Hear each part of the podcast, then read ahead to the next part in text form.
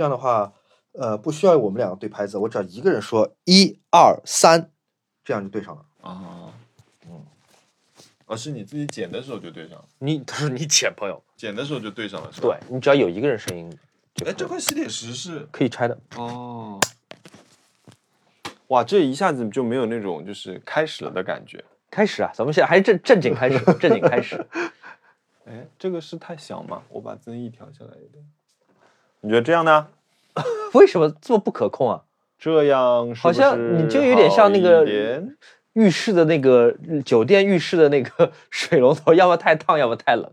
嗯，现在呢？这样子是不是好一点？哎，这样好的，是这样好像我们两个声音这样比较平均，是比较平均吧？朋友们，有点久，你们还好吗？今天的感觉就是怪怪的，嗯有点一下子不知所措。我们的设备被精简了。啊，我们今天在使用一个大疆新出的保密设备进行录音。呃，我希望我们播客剪出来的时候，这个设备已经发布了。如果它没有发布的话，这里就是哔 就哔得把哔这段给剪掉，哎，有点好用。嗯，好的。嗯，那再次欢迎大家来到我们本期节目啊，这期是三十七期，三十七期，欢迎大家，哇真是不容易，我们已经做到了三十七期呢。好久好久没有更新啦，因为前一阵对吧？那个肖莫我追溯了黄河，对我从黄河源头走到出海口，嗯，莫呢在在一个神秘的工作里，对 一个工作陷阱当中，好不容易爬了出来。我们今天坐在一块儿录音，好久没有看到面对面了。我们在一个房间里面的两个角，因为我们不想互相的声音影响到对方那个 麦克风收声。吧，好的，那首先我们先回答一点问题啊。嗯，艰难干饭王问，请问我们养宠物的时候，有必要每个月存一笔钱来支付宠物生大病的费用吗？自己做一个宠物保险。他是第一次养猫，不知道生病开销大到什么程度。哎，我记得以前有一期播客，有一个朋友说是支付宝还是哪里有两三？期？对我说的，是你说的是吧？对对对，我我其实给他回回复了，但是我觉得可嗯以说的，就其实现在很多平台都有，嗯，就是我自己买的是支付宝，因为我觉得当时我只知道那个，我就买买了那个嘛。但是我觉得如果大家有这个想法的话，你可以稍稍微研究一下，现在很多平台都有在卖宠物保险了，而价格都差不多。然后就是你说到宠物看病的费用，是我之前给我们家的大菠萝去看病，看了一次尿闭，花了五千三。然后第二次是隔了一个星期之后又去看了一个肠梗，哇，两万块钱还是一万五千六，嗯，差不多花了两万块钱。然后我第一家医院呢，它因为不是他们的定点医院，所以它只能报百分之四十。嗯，第二家医院报了百分之六十，所以你算一算，其实我一年花了七百多块钱，我这个杠杆已经用到了。哦，可以。所以对它无论是定点还是不定点，都能至少报百分之四十，是这样吗？呃，然后但是它有一点，如果你家猫猫以前生过这个病，它就不报了，哦，就同一种病，它只能支付一次。不是在你入保之前，入保之后你重复生也是可以看的。哦，嗯这样子啊。嗯嗯，所以我建建议你稍微可以了解一下。好，第二个问题，小泽问熊老师再次用回 Apple Watch 的感受，呃，这台 Apple Watch 有点今天没有用，今天没有带，今天没有带。这台 Apple Watch 有点厉害，因为呃呃，可能大家会说啊，这个这个某厂挤牙膏啊，这个什么六代七代差不多，我不知道，因为我六代我直接送给我爸了，我对六代没有任何印象。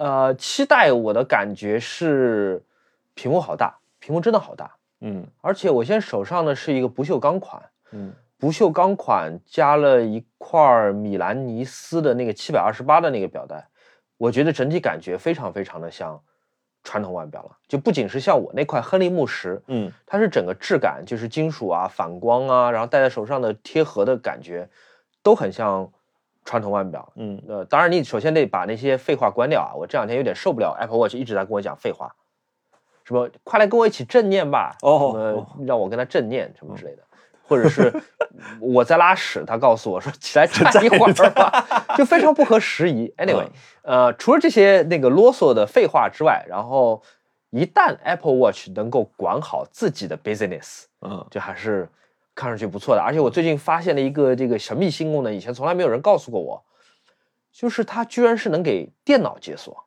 哎，对，可以啊！，对，这个大为出乎我意料。你靠近电脑的时候，你就可以嗯、你只要，带着表，然后一嗯打开盖子，然后电脑就解锁了，然后啊表提醒你说解锁了。对，就跟你在路上用，就你戴着脸罩，就是口罩的时候，啊、你用手表解锁你的手机是一样的。哦，这是还是陈少航告诉我的，我觉得就是我一个朋友，嗯我觉得还是挺厉害，一个河马的我觉得员工。我觉得这次因为就是你可以戴着口罩的时候用手表解锁手机这一件事情，应该就已经卖出了好多手表吧？对，我觉得这件事有用的。而且我本来以为，因为我大家众所周知啊，这个熊小莫是一个表很多的人。我虽然有些表我非常喜爱，我们以前在播客里面我也炫耀过，但是嗯这些表买回来，我一个月可能只轮到戴一次。嗯就是哦，好，我今天轮到你了，我今天开开心心的带你。嗯然后 Apple Watch 在我拿到手的第一个礼拜，我感觉脱不下来，我脱不下来。即便我觉得每天充电这个事情有一点烦，哎，苏兆阳送了我一个像 U 盘一样的充电器，就旅行用的，嗯，它像个 U 盘一样，插在电脑插在电脑上，嗯然后多出来一块儿，然后表放在嗯上面就能充。嗯我觉得那个挺方便的，呃，而且充电速度确实挺快的。我基本上我我睡觉前把表脱下来，嗯放起来充电，然后刷一会儿手机准备睡了，表已经充满了。啊，差不多差哦不多，好像是改善了那个充电速度。但是这钢款确实有点小贵，我原来没怎么看过 Apple Watch 价钱，我一直脑海里面的印象是两千多块钱，是一个错误的印象。呃，你买基础款铝的大概三千，三千出头一点，好像是。哦但我想要钢的，我觉得钢的真的特别嗯嗯，我有点我有点想买，因为我自己还在用四。哦，那是然后该升级。因为我用的主要的功能就是，无非就是我开车的时候，如果有微信进来的时候，我可以看一眼，或者有邮件进来，我只是就只是看一眼，我也不需要操作什么，只是知道一下我要不要靠边停车来，或者有电话打进来。我觉得我用到最大的两个功能，一个是电话打进来就不会漏接电话，呃，第二个事情就是呃，我跑步或者运动的时候记录一下。那我现在电池基本上撑肯定撑不到一天，所以我到办公室，因为我本来工作的时候我手上就不带东西，我就把它嗯放下来，放在我那个充电器在办公室，所以我就放在哦办公室充电。所以你回来不充了。回来我就不充了，反正明天到办公室继续放在那儿充电。我有件事情其实，呃，我还一直在琢磨，就是你撕不对，他撕。Apple Watch 刚出的时候还出过黄金的版本的，十八 K 金的，叫嗯 Edition。嗯那个事情我就一直不明白，因为大家都知道，对吧？这个数码产品更新换代很快，嗯但是你又卖这么贵的一个材料的版本，它是或者说谁会买一个就注定会很快更新换代的一个产品？虽然现在不出了啊，嗯这个我当时我还写了篇文章，我觉得就有点像把钻石镶嵌在番茄上，嗯，就钻石是真钻，但是番茄迟早要烂的，我就没明白。所以现在其实好像还有个更贵的一个版本是钛钛合金，嗯，钛合金没贵多少，比钢贵了一点点，嗯，但那个我也想不通，因为那个表看起来就跟铝合金特别特别，是一样。对对对。特别特别像。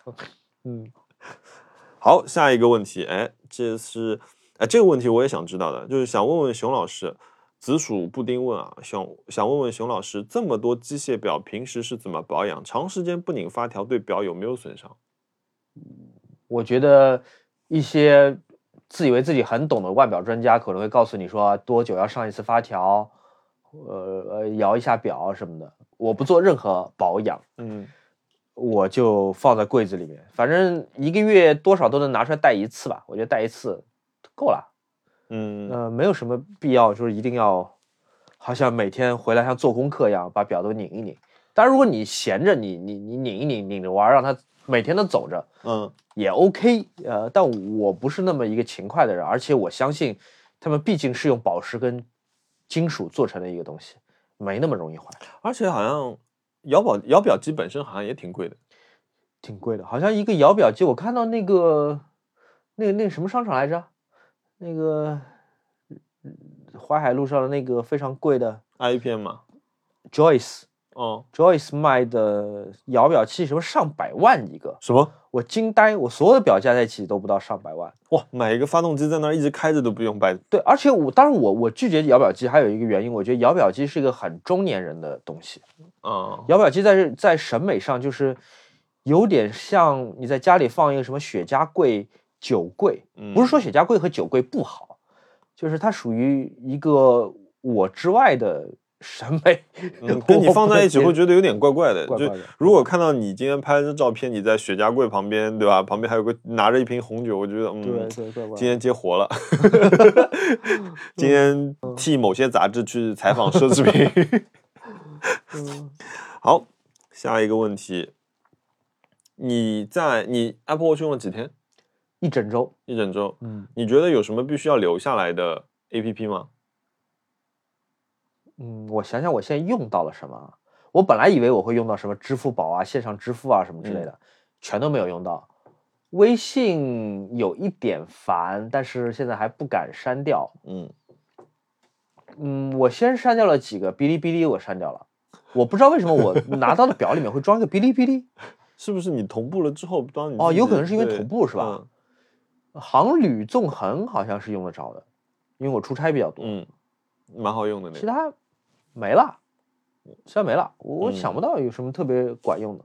嗯，哦，它那个好像 Apple Watch 现在能反过来让那个手机发声音。就找手机，对，原来是拿那个手机找表嘛，现在是嗯拿表找手机。这个有好几代了啊是个是个很实用的。那我是对孤陋寡闻了。对还有就是，如果比如说你你有电话来，可是你忙的时候，你就把手罩在上面，它就 mute 了。啊，真的吗？就是我有电话来，对，我把我整个手摊开，嗯，盖在在手表上面嗯，它就 mute 了。就静音了。嗯，哦，学到了，学到了。这这嗯，watch 有一些动作上的呃，就是手势体验还蛮好的哦，我做了一件很恶趣味的事情。啊就是大家都知道我有一块假的那个亨利木石的假的苹果表，对吧？啊，真的亨利木石，假的苹果表，嗯然后那块亨利木石是白金的嘛，所以它看上去像是钢的，嗯钢的款。然后我那块亨利木石是大象灰色的皮，不是大象皮啊，就是像嗯大象皮一样灰的一种皮的表带。嗯，我找了那个表带的供应商，给你做了一个给我给 Apple Watch 做了一个一模一样的表带。所以等到我那块表带 到了，我就打算发微博 PO 两块表肩并肩，因为我把那个 Apple Watch 的表盘嗯，颜色也调成是一模一样的，也是绿色的，哦然后有点渐变的那个颜色。啊，哦，这个好的。两块表，哎，狸猫换太子，哎呦，今天真的是手表特辑啊！请问熊老师，之前看过什么比较好的关于腕表的书籍吗？我看过挺多关于腕表的书籍，但我不推荐给所有人，因为那些那些书其实有一些呃，怎么讲，有点有点太专业了吧，或者说是那个钻的太深了。嗯我买过两本关于英国古董表制表历史的书，有一本更像是纪实文学，叫做《Blind Village》，Blind 瞎子村。嗯是因为讲工业革命，第一次工业革命之后，英国在当时是世界上最大的钟表制造国。嗯他们制造一种很小的传动的一个装置，叫做芝麻链。芝麻链顾名思义啊，就是表里面的链条，像自行车链条一样，通过、呃通过齿轮和链条来传动的，很小，现在几乎已经淘汰掉了。然后这芝麻链呢，就是指它每个链条的链接，就像你自行车的那个链接一样，嗯它比芝麻还要小。嗯，所以说它是呃，在没有电、在没有照明和放大设备的年代，造这样的链条，它是需要大量的劳动力、非常专注的注意力，甚至是以牺牲视力、牺牲视觉的代价来做的。你做着做着就瞎掉了。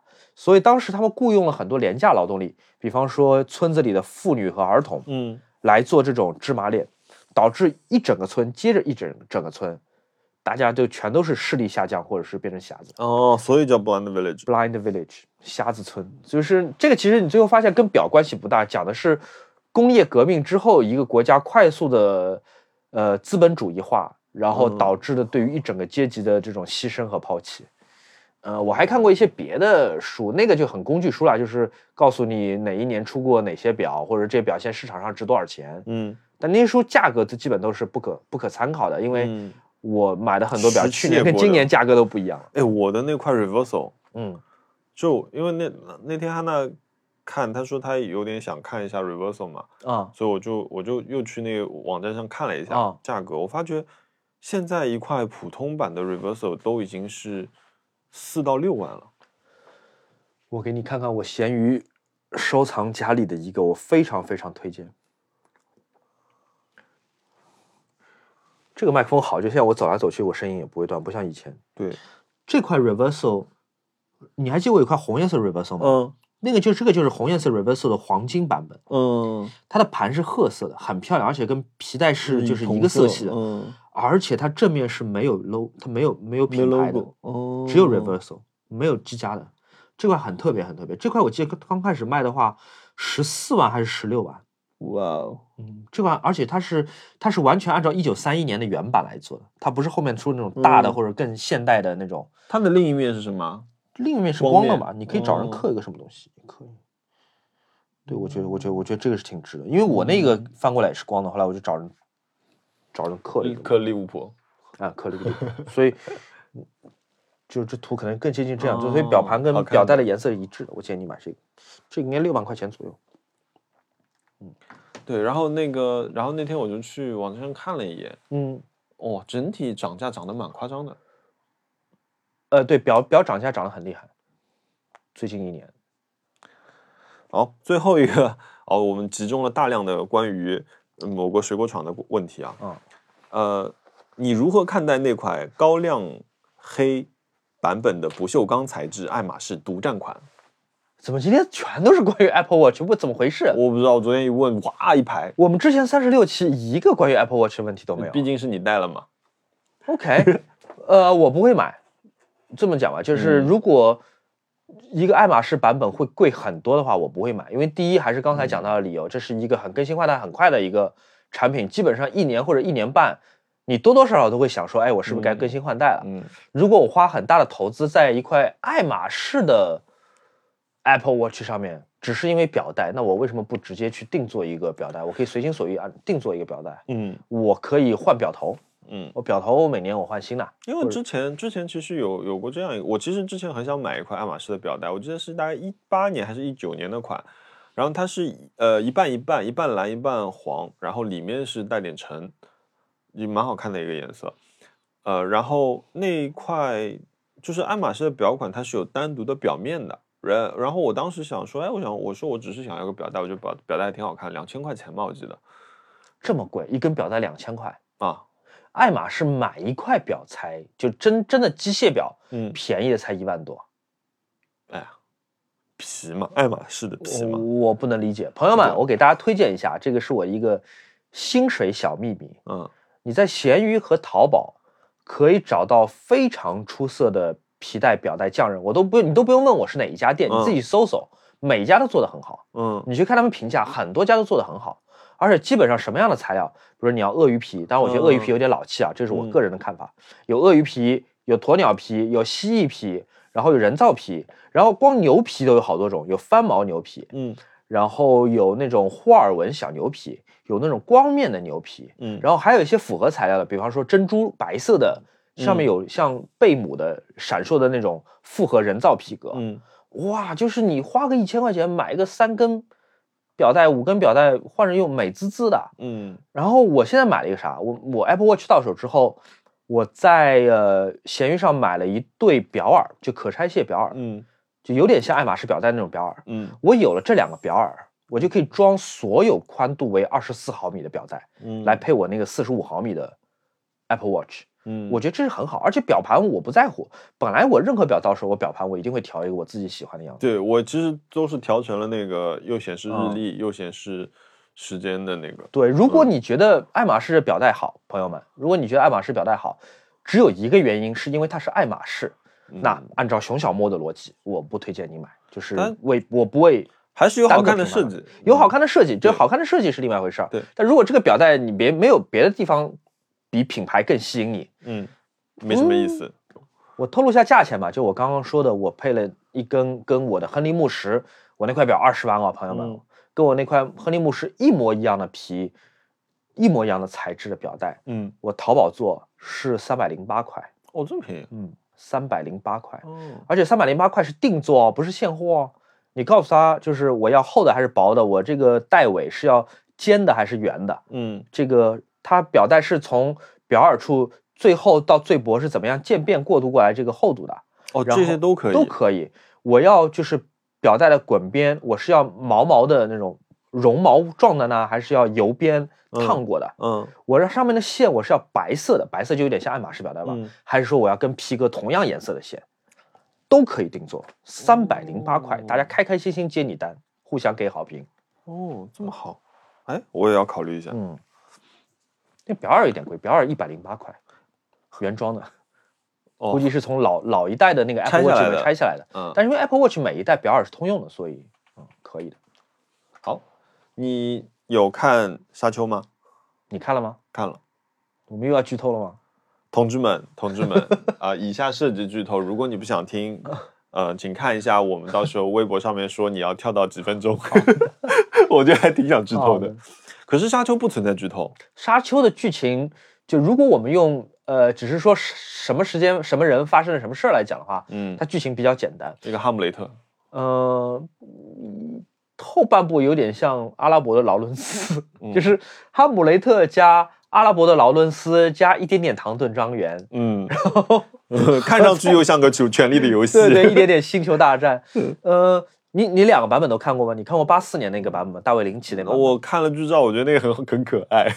啊，呃，我两个版本都看过。我嗯二零零三年看了，呃，八四的版本，零七的那版本，嗯呃看的是 VCD，然后一个靠，片，呃，一个什么片？靠片，靠片，靠片。嗯对对对，它是一个很小众角，那片子好像亏得很惨很惨。嗯但那个片子有一个特点，我不说呃好或坏吧，因为在在这点上，我跟王老虎产生很大的不同，不是剧透啊。嗯，八四年那个版本，呃，他在拍摄的时候是大量的用保罗的内心独白来推进的。嗯我当然觉得这是一个很差的一个拍法，因为如果一个导演不具有足够推进剧情的一个能力，嗯他老是靠旁白或者靠内心独白来推进，那就说明你的镜头语言不够有力，对不足以让观众知道就是剧情在发生生什什么。？嗯那当然，像那个这这人名字，这个这个人名字有点牛瓦难念，牛瓦牛瓦、嗯 OK，牛瓦像牛瓦这么拍是比较合我胃口的。嗯但王老虎看看过一点原著，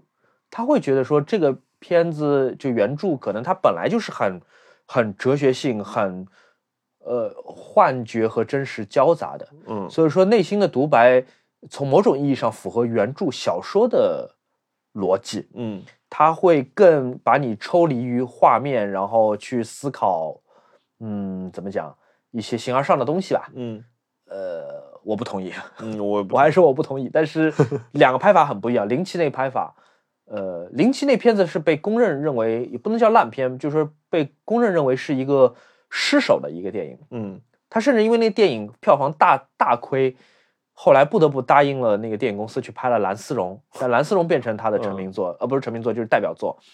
呃，但牛瓦这个片子我是很喜欢，但我不知道为什么，我这两天看微博，我我觉得新的这一版有那个 Timothée Chalamet，嗯，还有这个那个女主角叫什么来着？赞赞赞赞妮塔还是萨萨尼亚？就嗯这个版本好像评论很两极化。嗯我有我看到一堆我认为很懂电影的人嗯给了五星评价，就是就夸到神乎其神。嗯我也看到另外一堆很懂电影的人，就说出非常狠的话，类似于说，呃说谁在夸这部电影，我只能说这个人没良心，诸如此类的话。嗯 我我不我不懂，我不知道这片子为什么，呃，我不知道这个片子为什么评价这么两极化。但你问我，我看这片子开不开心？开心的。这个片子我去看之前，我可是挺困的，嗯，我觉得我会在电影院睡着多长时间？三个小时吧。两个半两个半小时，我从十一点钟看到了一点三十八分。我看的过程中一直在哇哦，嗯就是当然了，就是看一个电影，你讨论视觉跟画面，好像听上去有点太肤浅啊，嗯，呃，是不是？但是你你觉得这个美术做的太好了，是就是我就是这么肤浅。对，那群白颜色的戴面罩的兵，这个降落到地下城，不是地下城，那个那个嗯那个那个那个，抠窟，对那个对嗯呃，这段也不算剧透，因为那个预告片里面也有这个。嗯，哇，那个那个太美了，你那个你知道那个片子我想到了什么吗？满城尽带黄金啊，有点有点对吧？真的有点这样这样下来，啊、而且这个片子其实当然应该是原著啊，就是这个嗯。故事本身，它是刻意的有一点嗯，有一点混搭的，因为我觉得很多看这个电影的朋友可能没有意识到这一点，我纯粹嗯。把它拿出来讲，嗯。呃，看看会不会引起你的兴趣。我们先说《哈利波特》吧，嗯《哈利波特是一个架空的世界，嗯。在哈利波特的世界里面有魔法世界和有真人的世界，嗯。但是魔法世界的那套它跟西方的基督教传统是不相容的，嗯。就是你有魔法，你就不可能有呃基督教，嗯。所以在哈利波特的这个故事里面，因为呃在这个虚构世界里面，呃基督信仰上帝是不存在的嘛，嗯。所以没有人是叫圣经里的名字的。圣经里名字有哪些？比方说乔治、嗯。保罗、彼得、大卫、迈克尔、加百利，这些在欧美人当中比较常见的姓名，嗯。在《哈利波特》里面是不存在的。所以，《嗯。哈利波特》是故意营造一个非基督化的世界。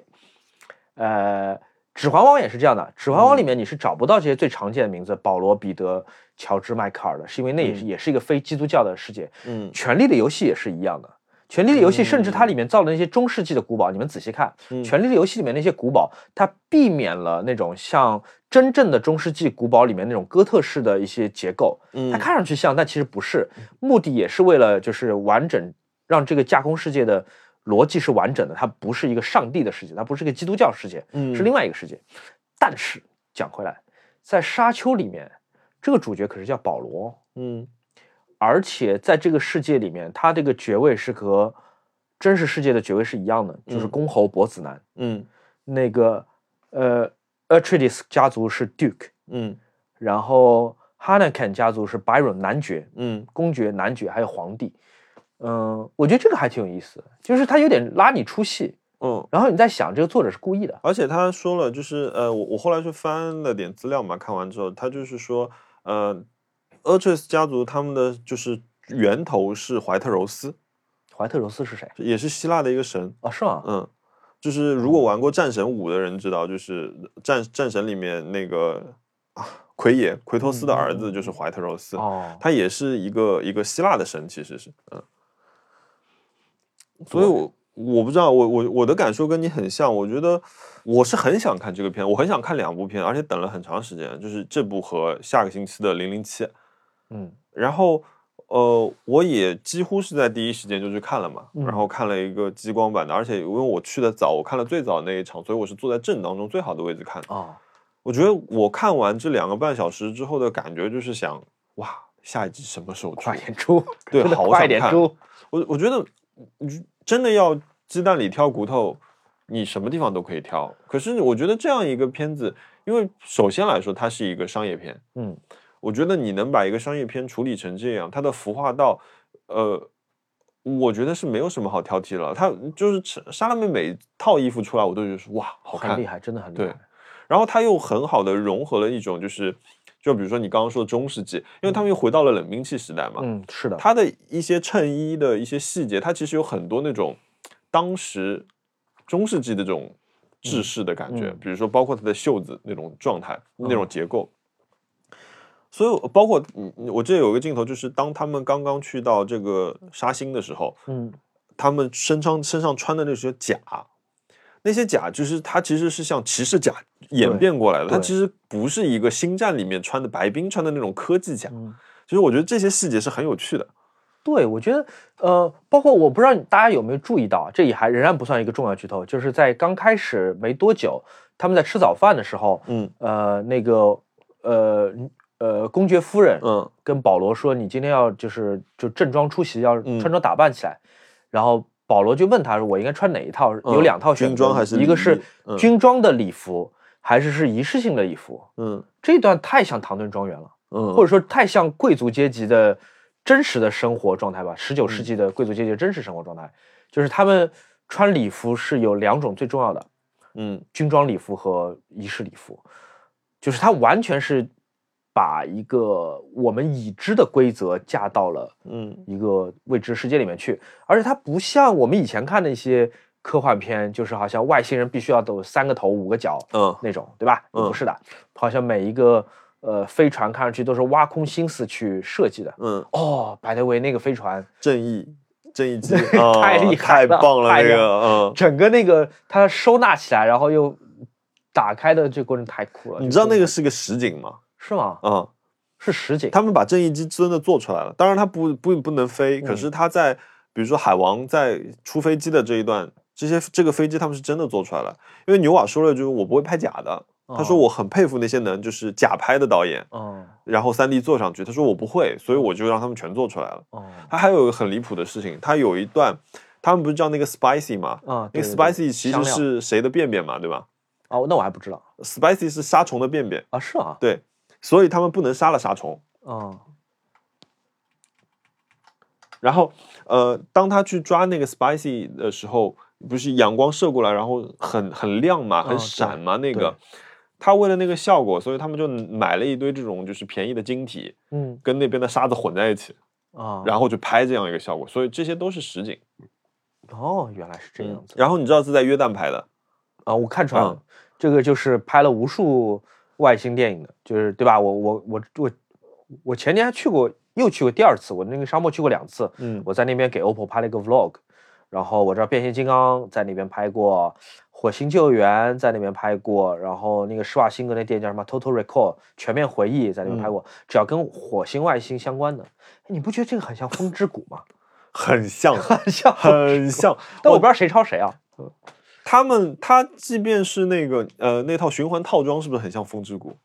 我觉得那个应该是风之谷借鉴了沙丘，因为沙丘的嗯小说出来更早。对，包括沙虫，嗯嗯嗯只是《风之谷》更进一步，它底下做了一个纯纯净世界。嗯嗯，是的。我其实以前不知道他们区别的时候，我是嗯，怎么大家都有沙虫？嗯，一个大型的土笋冻，嗯，你吃过土笋冻吗？我吃过。我吃的时候我不知道那是什么，我以为真的是以为是笋，我没有吃第二次。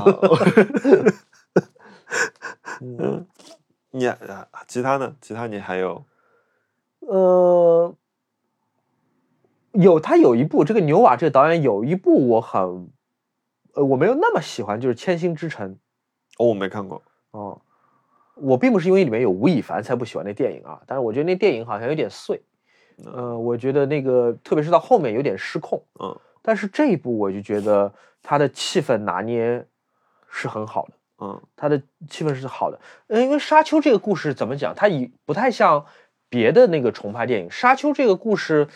如果你看过两个版本的故事，你知道它它主要的情节没有改变，或者说导演不太可能对这个主要情节进行改变。嗯我甚至发现这两个版本时隔了三十五年、三十六年，嗯他们很多台词都是一样的。这有点像你现在重新拍一部莎士比亚剧《嗯罗密欧与朱丽叶》，嗯你可以把它拍成古装片，嗯你可以把它拍成现代片，你可以让俊男美女来演原来是由老演员演的那种片子。但是无论你装束跟美术怎么变化，但是故事的内核是一样的。嗯罗密欧一定要死，朱丽叶也一定要死，嗯，就这个故事的内核是不会变化的。我我很喜欢有一个画面，就是雷托公爵嗯被刺毒的时候，被嗯刺杀的时候，嗯他最后被脱光了衣服，嗯，然后架在椅子上，对，那个画面太希腊油画了，是的整个色调，而且你知道那张三十米长的桌子，他们真的做出来了，啊，是吗？那是实拍，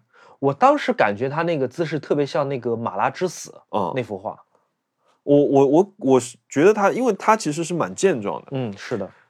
我觉得有点像酒神，嗯，我有点可惜，因为我挺喜欢那个演员，叫奥斯卡什么来着？奥斯卡嗯伊萨克。嗯我我觉得那个演员是非常有力量的一个演员，他如果能在这个剧里面能多一点，不能说戏份吧，多一嗯点表现的，我觉得少了一点，嗯因为好像说第一部我不知道他会拍几部，好像只有上下，嗯，应该上下。我觉得他现在已经拍到一半了。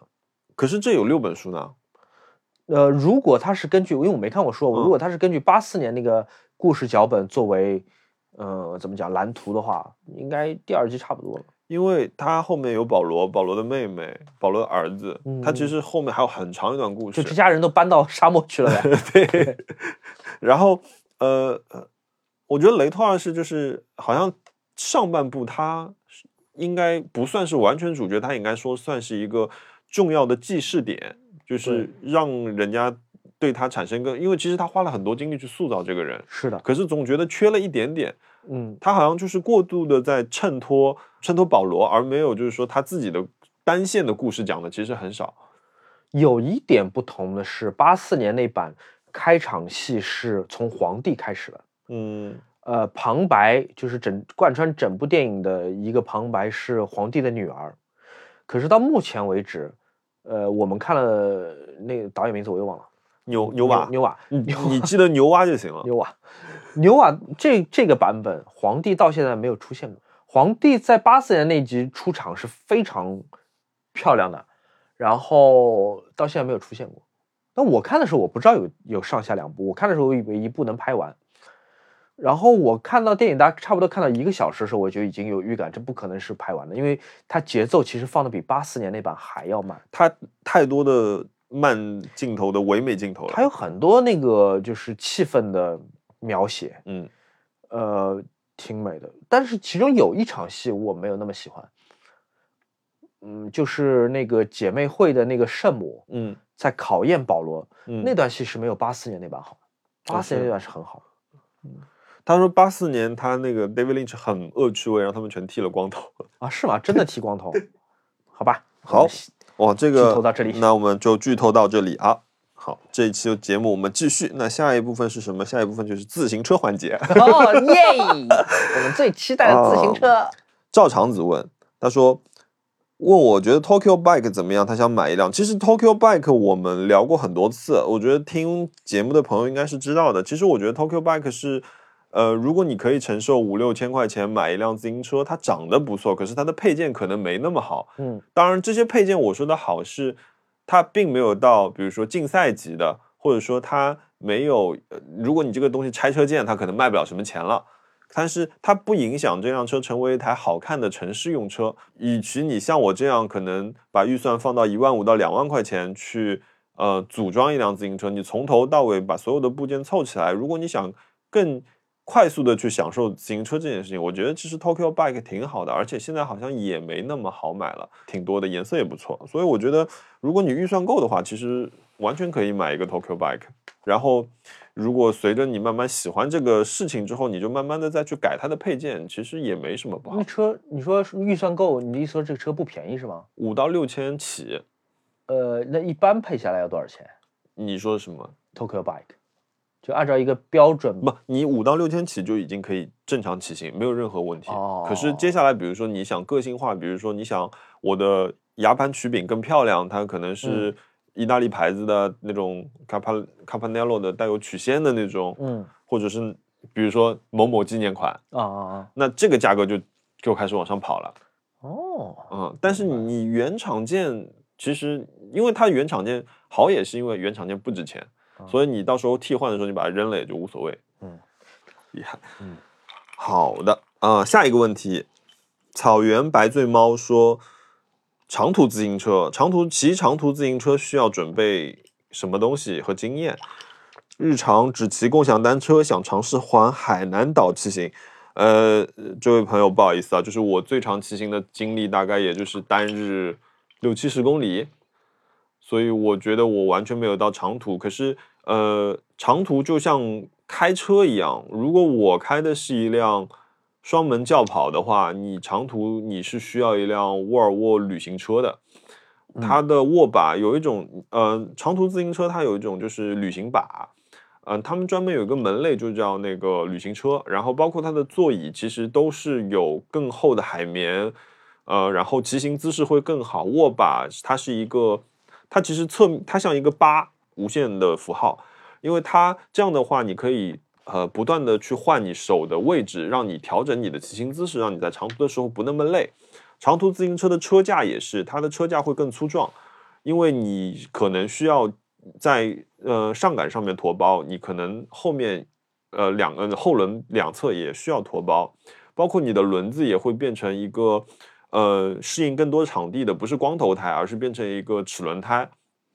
所以我建议你，如果真的要去走长途骑行的话，我建议你在视频网站先看一下，就是对长途自行车有一个了解，而且重中之重就是，呃，我以前有两个朋友，他们去台湾环岛，呃，他们那个时候跟我说，挺重要一个事情，就是你一定要一路上查好你所有要去住的地方，因为他们有一晚因为暴风雨来，他们没有办法赶到他们住的地方，他们也不知道当时他们在什么情况下面，就在外路边住了一晚上，就其实挺惨的，就是嗯嗯，环海南，但环海南岛应该还好吧，算不好说。海南岛好像我记得某一边好像是西面那边吧，就城市的密度要低很多很多，哦，所以还是要小心。我那时候在诺曼底骑也是这样，对我压力很大的，就狂风暴雨突然之间，嗯，那我知道我还是要骑，我必须要骑。对，我今天天黑之前如果到不了哪一个县，我基本上就没有任何地方可以去。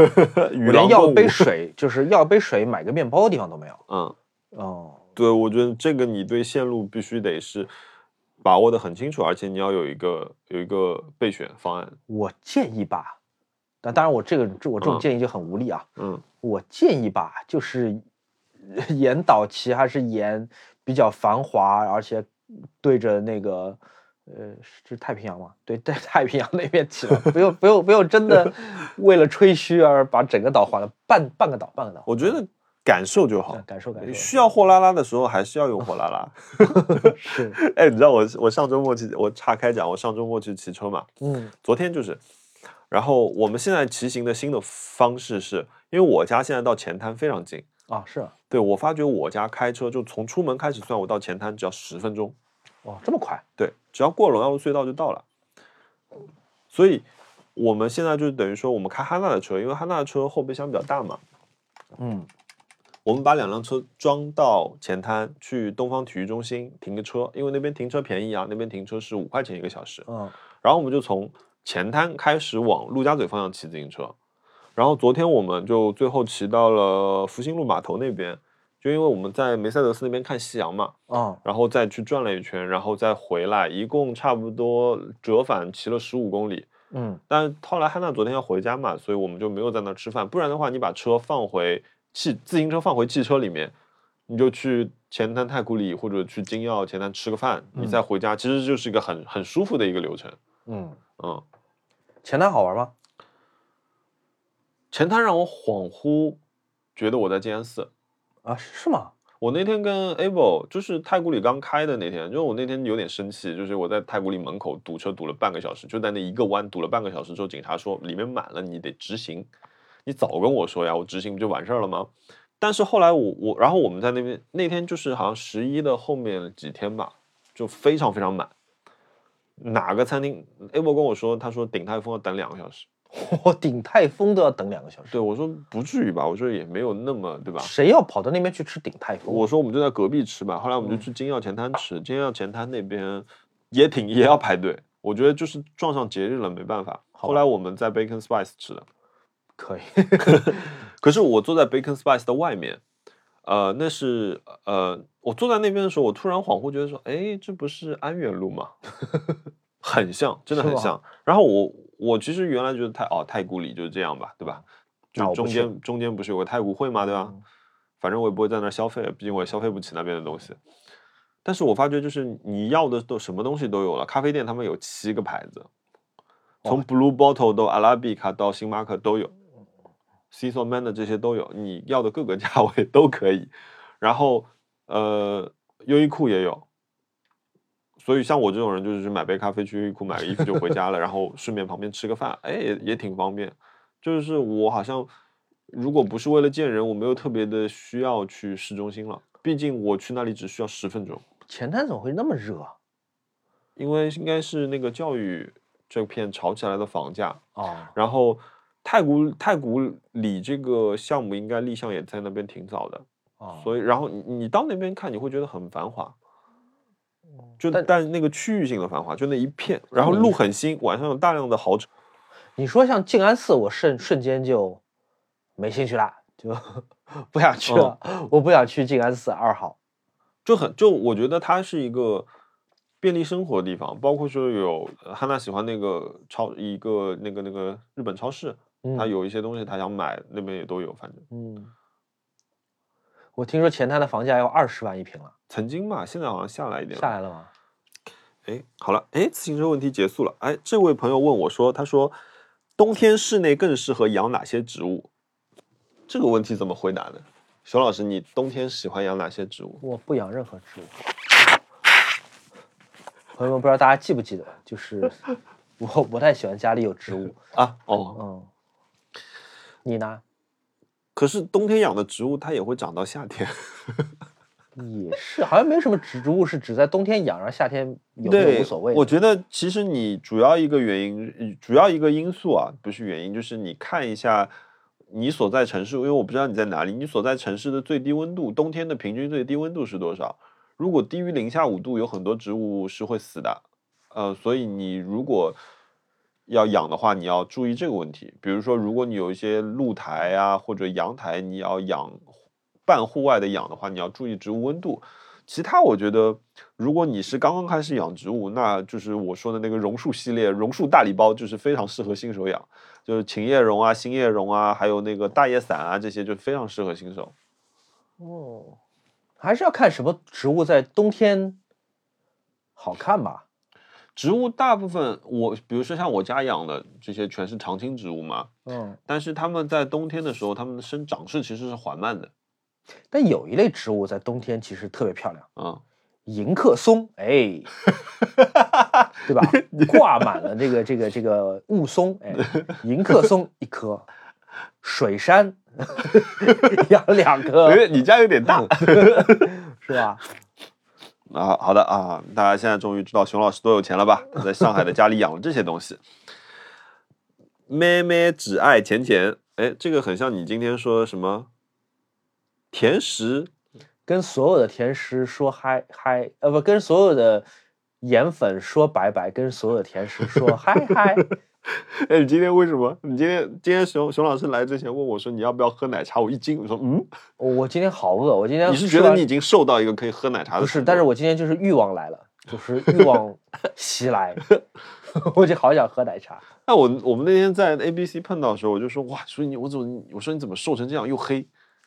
因为就是在黄河那个这一路，包括在此之前，在内蒙古，在那个哦军营里面。等待会儿来讲啊，今天有哦有有很多人问你这个问题的。好的，他他想问的问题是，不好意思啊，他想问的问题是我们怎么得知哪里有新的展？他总觉得自己后知后觉，很多展览结束之后才知道。我有时候看文森特跟 CBVV 的微博，我也是觉得，哎呀，怎么有个书店开幕？哎，怎么有个嗯我不活动？知道哎我怎么没去？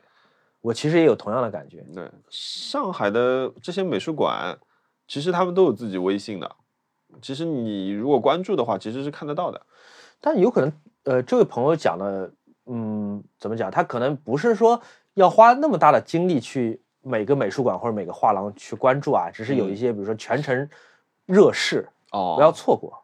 我不知道，我可能微博有有几个朋友，他们是做艺术和展览类账号，我有时候会看看看他们发吧。因为接下来上海还挺多东西可以看的。嗯上海接下来有 Photo Shanghai，嗯十一月的，然后有 Art 零二幺，嗯然后马上还有一个 Unfold 的书展，就有点嗯像 ABC 的。嗯，A B C 这两天刚结束。嗯，然后西岸是不是有个什么事情我忘了？Anyway，反正就是好像接下来也又又有几天还挺忙的，就又要又要去排队去看展了。对，毕竟我们家是有一个美术行业从业人员，所以对我的消息都蛮一手的。啊，羡慕。呃，Johnny 是蒋妈问，他说他想买一个 M 卡口的入门机器，巧思莱卡 CL 和福伦达 R 二 R 三怎么选？我来讲讲这几个机器的特点吧。我不知道这位朋友讲的巧思是哪一个，但是鉴于他后面讲的徕卡 CL 呢，所以我理解为是巧思 RF，就是科尼卡出的一个徕卡卡口的一个机身，嗯呃，可以换镜头的，装的是徕卡卡口的镜头。这个机器我很喜欢，而且这个机器没有炒起来，黑的还是银的，反正就几千块钱吧。这个机器的特征是在哪里？第一，它曝光极其准确，它的测光是很先进的，呃，它的快门可以到四千分之一秒，这个是徕卡没有的，徕卡最高只有一千分之一秒。呃，而且科尼卡巧思呃 RF 这个相机是长得很好看的，而且这个相机还有后面你提到所有相机都没有的一个功能，叫做自动卷片。自动卷片就是说你拍完一张胶卷，它自动劈替你卷，你不用再扳那个扳手。呃，巧思我是很喜欢的，对吧？总结一下啊，价钱低，测光准确，呃，非常现代，而且是有自动卷片，这是巧思的问题。巧思唯一一个问题剥夺了我拍片很大的一部分乐趣。呃，没有，我我觉得巧思是很好的。巧思你你用的时候，你就你会感叹说，现代相机有现代相机的好。嗯好，然后再讲来，再再讲徕卡 CL，徕卡 CL 是当年呃美能达和徕卡合作的，它虽然叫徕卡 CL，但其实是美能达制造的。嗯徕卡 CL 我不推荐，徕卡 CL 的特征是它特别特别的小。徕卡 C 二如果装个四十毫米、四十毫米二点八的一个饼干头的话，这个机身小到就像个傻瓜机一样，但它仍然是可以实现黄斑手动对焦的这个这个功能。嗯呃，C 二我不推荐，是因为这是一个七十年代的相机，它的测光已经不准了。好消息是，在跟徕卡离婚之后，美能达给 CL 做了一个升级，嗯是有自动测光和曝光功能的，就是 AE 功能的，嗯呃，光圈优先嘛。这个型号叫做美能达 CLE。我强烈推荐想买徕卡 CL 的朋友买美能达 CLE，卡口一样吗？卡口一模一样，机身体积也差不多。CL 呃美能达 CLE 相当于徕卡 CL 的二代，而且是很可靠。这个机器现在也很便宜，也是四千多块钱，尺寸很小，但是呢，它不适合装三十五毫米的镜头。它的框线是四十毫米的，所以你可以买四十或者五十，推荐买四十。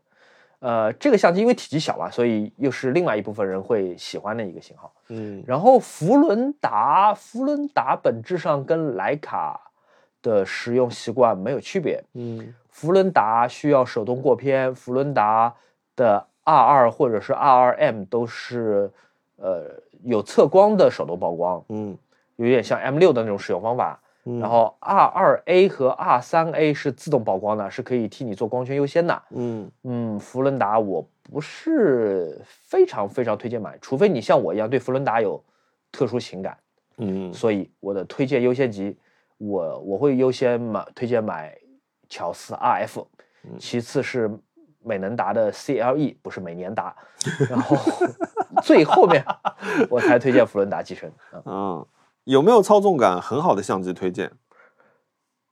呃，操控感很好，是指操纵感，像开手动车那种操纵感吗？我其实也是这个问号。嗯，那肯定还是徕卡，徕卡的机身是真的很舒服的。嗯嗯，因为机身本身是不影响不影响画质的。就对于胶卷机身来说，机身本身是不影响画质的，都是你买哪个镜头，镜头本身决定画质。嗯所以你买哪个机身都可以，你你钱少你就买个福伦达二手的，嗯你要是钱多你就买个徕卡原厂的，嗯但是画画质是一模一样的。嗯呃，顺手的话用起来肯定是徕卡爽，徕卡是真的就是，特别是慢门，二分之一秒，呲哒，嗯，就那个声音是很爽的。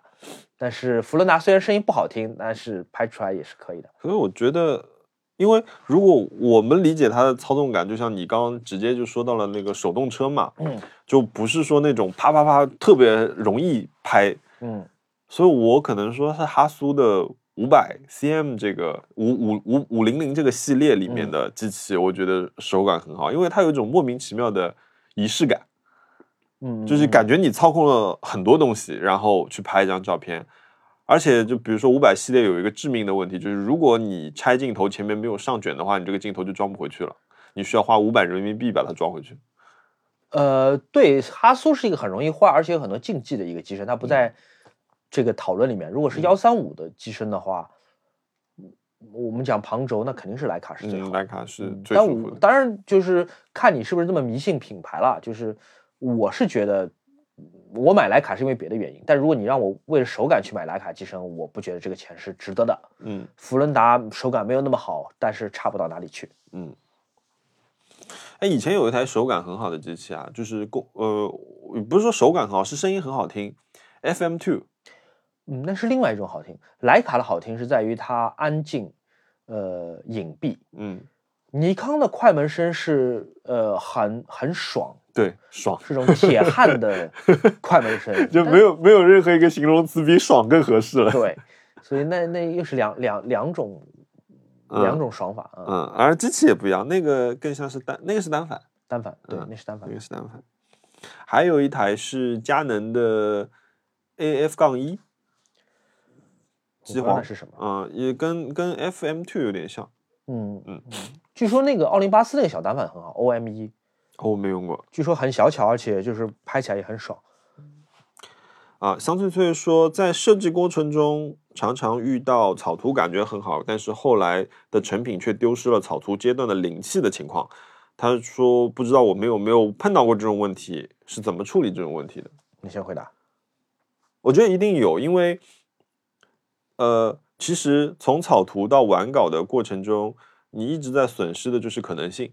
嗯嗯，因为草图的阶段，它有大量的可能性，因为你可能一张画你画了百分之三十，这个时候它充满了可能性，可是它又有一点雏形，所以你自己的脑子里面给它加了很多东西，而且在这段时间里面，你的精神状态是很放松的，你不担心任何一个错误，因为你知道这是草图。就像我今天跟你说，呃，比如说，比嗯，怎么说？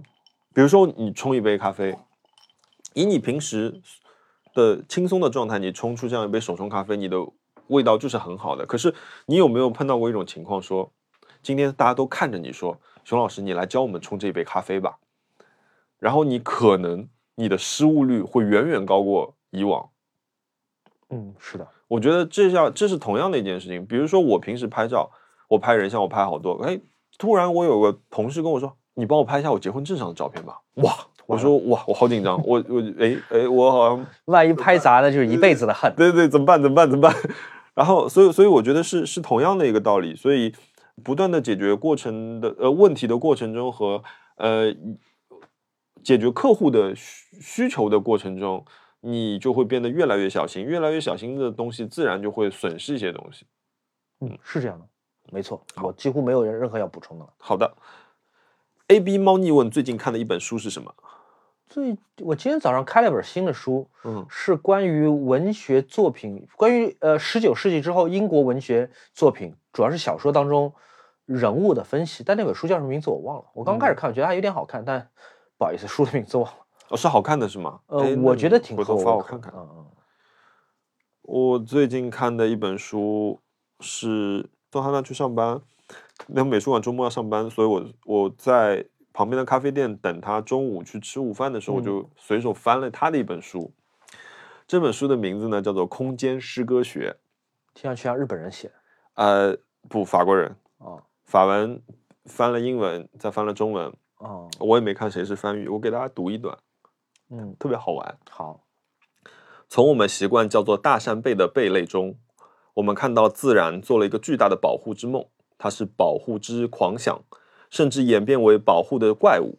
这个软体动物，它只有十四斤重，但它的每一半都有二百五十至三百公斤重，一到一点五米长。这个行文方法还蛮特别的。我头上一堆问号，这就是我，就是我随手打开了一页，就是我说这是在干什么？是翻的不够好，还是说是法国人写的本来就很拗口？哈娜说是写的拗口的，他因为他觉得这个人翻译的不好，他又去看了英文版。啊，他说确实是拗口的，可是这个人翻译的真的不太好，听上去应该是翻的不够好。OK，下一个问题，熊老师有没有成为过哪外（括号中外）明星的颜粉过？没有到粉的级别。呃，首先音乐人我是不会的。因为我一直觉得，就是从从如果你是个喜欢听歌、喜欢音乐的人，你从乐迷变成粉丝，是一种自我降格。嗯，呃，我有很多很喜欢的音乐人，他们的唱片我都买。我甚至不觉得音乐人和音乐人之间应该存在竞争。像 Oasis 和 Blur，那基本上是个媒体的 hype，是个媒体炒起来的一个东西。嗯，你要喜欢嗯这种类型的音乐，你喜欢。Britpop 这种运动，你可能两个乐队或者很多乐队你都喜欢。嗯，呃，粉呃颜粉，我以前很喜欢齐达内，但肯定也不是因为齐达内 长得帅。我们竟然在这点上是有共识的。对对对，不是因为他长得帅才喜欢他。呃，没有吧？如果硬要从大家现在正在讨论的那些国内打引号小鲜肉下引号当中选一个的话。我会觉得，嗯，刘昊然确实很很可爱，嗯，很很憨憨的，嗯，形象最好的一个吧。但是你让我为他花钱，花一块钱，我可能都不太愿意，就是因为他有个电影上，这个电影是个烂片，嗯，我愿不愿意去看？我不愿意。不，嗯，我不是不舍得这钱，我连这个时间都不愿意给他。我觉得我小时候有，我小时候觉得，哇，刘德华好帅，哇，Tom Cruise 好，Tom Cruise 好帅，他俩是一种帅，我觉得。Well。OK，你继续讲。这我是一个小孩的时候嘛，嗯、对，其实他好像对没有没有没有成为粉过，对，嗯，哎，你怎么看如影四 D？那是一个改变行业的一个相机，它会会为了工作室去入手吗？什么样的工作室？首先你要看你的这个工作室，不会，就是那个它是适合呃你在做 TVC 或者是一个虚构故事的一个项目时候使用的。如果你是拍一个真实故事，拍一个纪录片，就像我们之前拍二幺四那样，我不知道接下来会有什么画面发生，那我一天一整天这个相机都要端着都要开着，那我这个体力是支撑不了的。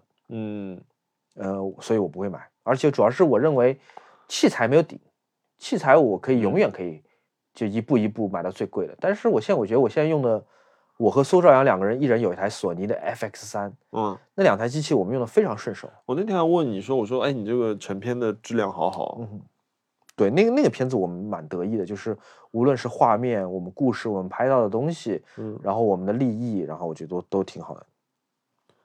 OK，呃，Suit Up Now 说问啊，这个问题就是他想问无线的灯啊，其实我们之前有聊过很多次 a n Tradition 的那个 VP 的系列，然后 Hey 也有一个蘑菇的系列，然后呃 Fritz Hansen，哎，是 f r e d z Hansen 吗？那个黑米黑样的那个灯是给谁做的？忘了，不记得了。啊、你说无线是指不插电源是吧？对不插电源，就像这只。嗯嗯，就这样，这个灯我们其实其实说过有很多个选择，就是呃，你可以看一下，其实现在各大家具厂都开始出。哦，那个好像是 Floss 的，Floss 也有。Anyway，Floss 肯定是有一个呃不插电的灯的。啊，这个问题，Chin 问如何有效的投资和或者存钱？他每次想存钱，但还是时不时的想看淘宝和闲鱼，怎么办？如果我们的听众当中有这个问题的有效答案，麻烦你告诉我们，我是不知道的，不要问我。我有一个办法，嗯，当你的钱全都套牢在基金、股 股票票和基金里之后，你就什么都不想买了。，OK，好吧。我上个月开通了我的股票账户，啊、并且成功的把我的钱都套在了里面。现在是涨还是跌啊？今这里最最近都是震荡，我我我没我也没有亏，我也没有赚很多，就是就是，但是这个钱我一时半会儿也拿不出来。你炒股的目的是为了玩儿还是为了投资啊？呃，我我觉得是这样子的，我把钱放在基金里面。哎，我有跟你说过那个很搞笑的故事吗？没有。就是有一天我的那个招行的那个理财经理，也不是理财经理吧，理财顾问，他不能帮我操作的嘛，所以他跟我说，他说，哎，童先生，你有没有时间，就是我们约一下，聊聊一下。嗯我说，哎，我说，哎呀，你不要给我推荐那个，就是不要给我做推销，就是不要。嗯然后他说没有，他说一般来说，他说我们行的那个用户呢，他说随便就是一年差不多都有百分之十。嗯，他说可是你的操作呢有点太多，可哦是你只有百分之二，百分之二点三五。嗯就我觉得我的言下之意就是。一顿操作猛如虎，你只有百分之二点三五。我想说，哦，shit，好吧，那我说那那我们约一下，然后我就我就去跟他大概聊了一下，然后他就说，就是因为我把很多钱都买在了三十天、六十天、九十天里面，嗯。他说你想一想，他说你一年如果买九十天买四次，他的那个回报率看上去好像还可以，每一期的，可是你每买一次，你就有一个星期的就是空窗期，嗯。你所以你一年里面就有一个月你的钱一分钱都没有赚，嗯。只是放在那里。嗯所以就我说哦是这样子，而且他说，因为我一直跟他说，我说我不知道我明天会干嘛，嗯。所以我不知道我明天会不会就是突然买一个什么超大件这种东西，嗯。呃，我所以我不想把钱就是比如说放两年三年这种，他说两年三年其实都算他们很短的一种操作了。那他就说，那那我所以我说我的钱要有灵活性，可是他说，那你把你的钱放在九十天里面，我现在给你推荐一个好的产品的时候，你也是买不了的。我想，哦，是，所以我现在等那天跟他聊完之后，我就会把我的钱重新规制一下。当这些东西全部到期之后，我重新去分配。我我觉得我今年三十五岁，我第一次真正的意识到理财的重要性。是吗？教教我。我需要有一个规划，我需要知道我有多少流动资金，我需要有一个长远的计划去处理这一些钱。哇，你讲的这些事情我从来没有想过。就是当对，因为当别人不怎么操作都能有将近百分之十的收益的时候，我只有百分之二，我觉得是我要好好反省的时候。所以那些百分之十的人是买了什么呢？啊，他们可能会做一些，比如说长线的理财，就是比如他，比如说他有一部分钱可能买了五年的产品，哦或者有一部分钱就是放在了几个基金里，他没有操作。哦，而我呢，经常就是买进即封顶，买进就开始跌跌跌跌跌，我最多一个基金跌了百分之二十。哇，天哪，好啊心疼啊！嗯、所以就是呃，我所以我觉得说这个事情是有一个重要性的，而且我要去控制住我自己，因为我有一阵子晚上，比如说有有一天我做完东西，我就闲着没事干，我但是我很兴奋，睡不着觉，脑子过于活跃嘛，我就开始看啊。然后我每次看基金的时候，我看到它那个曲线下来一点的时候，我就说哇，这就是天赐的时机，这就是买进的时候时候。可是我当时我可能都搞不清楚，你今天买的，比如说你现在此时此刻晚上十点多买进的一个基金，它是到明天下午三点钟的那个价格跟你结算的，所以你不知道明天是涨是跌，你怎么知道 你今天买进的是对的时候？哦，啊就很多可能听众里面有人会笑，就是说：“哎，这么基础的知识你都不懂。”对我直到三十五岁我才开始 慢慢的搞清楚了这些事情，好吧，嗯，然后而熊老师，我完全我我比你懂得更少。可是你的手表非常保值，而且你的手表收益率非常非常好。但问题是我没有把所有钱变成手表，我要是能的话，说不定还能赚点钱。可惜我没有。早知道去年对吧，所有的去 all in 全部买皇你家橡树如果如果你去年 all in 买了，把所有的钱都买了手表，你今年的收益率可能是百分之两百。有呃两百不不一定到的，但百分之五十以上是很稳稳的对，嗯你想，我不经意间买了块表，竟然都赚了一半的钱。啊。你买了哪块表？我那块 reversal 啊，哦，是吗？已经赚了。我三万四买的，啊我三万四到手，啊，对，现在挂出去你挂六万没问题，可以挂了，因为那是个很特别的限量版。对我都没有拿在手上，我可以让它在日本直接就卖掉。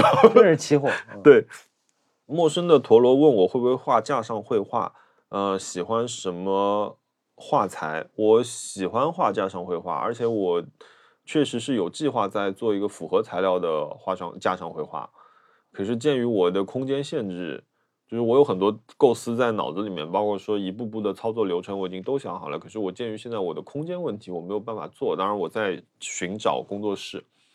所以我是喜欢做的，但是呃，比如说喜欢什么样的画材，我觉得我会把任何东西当画材，就咖啡也可以当画材，呃，或者说红酒也可以。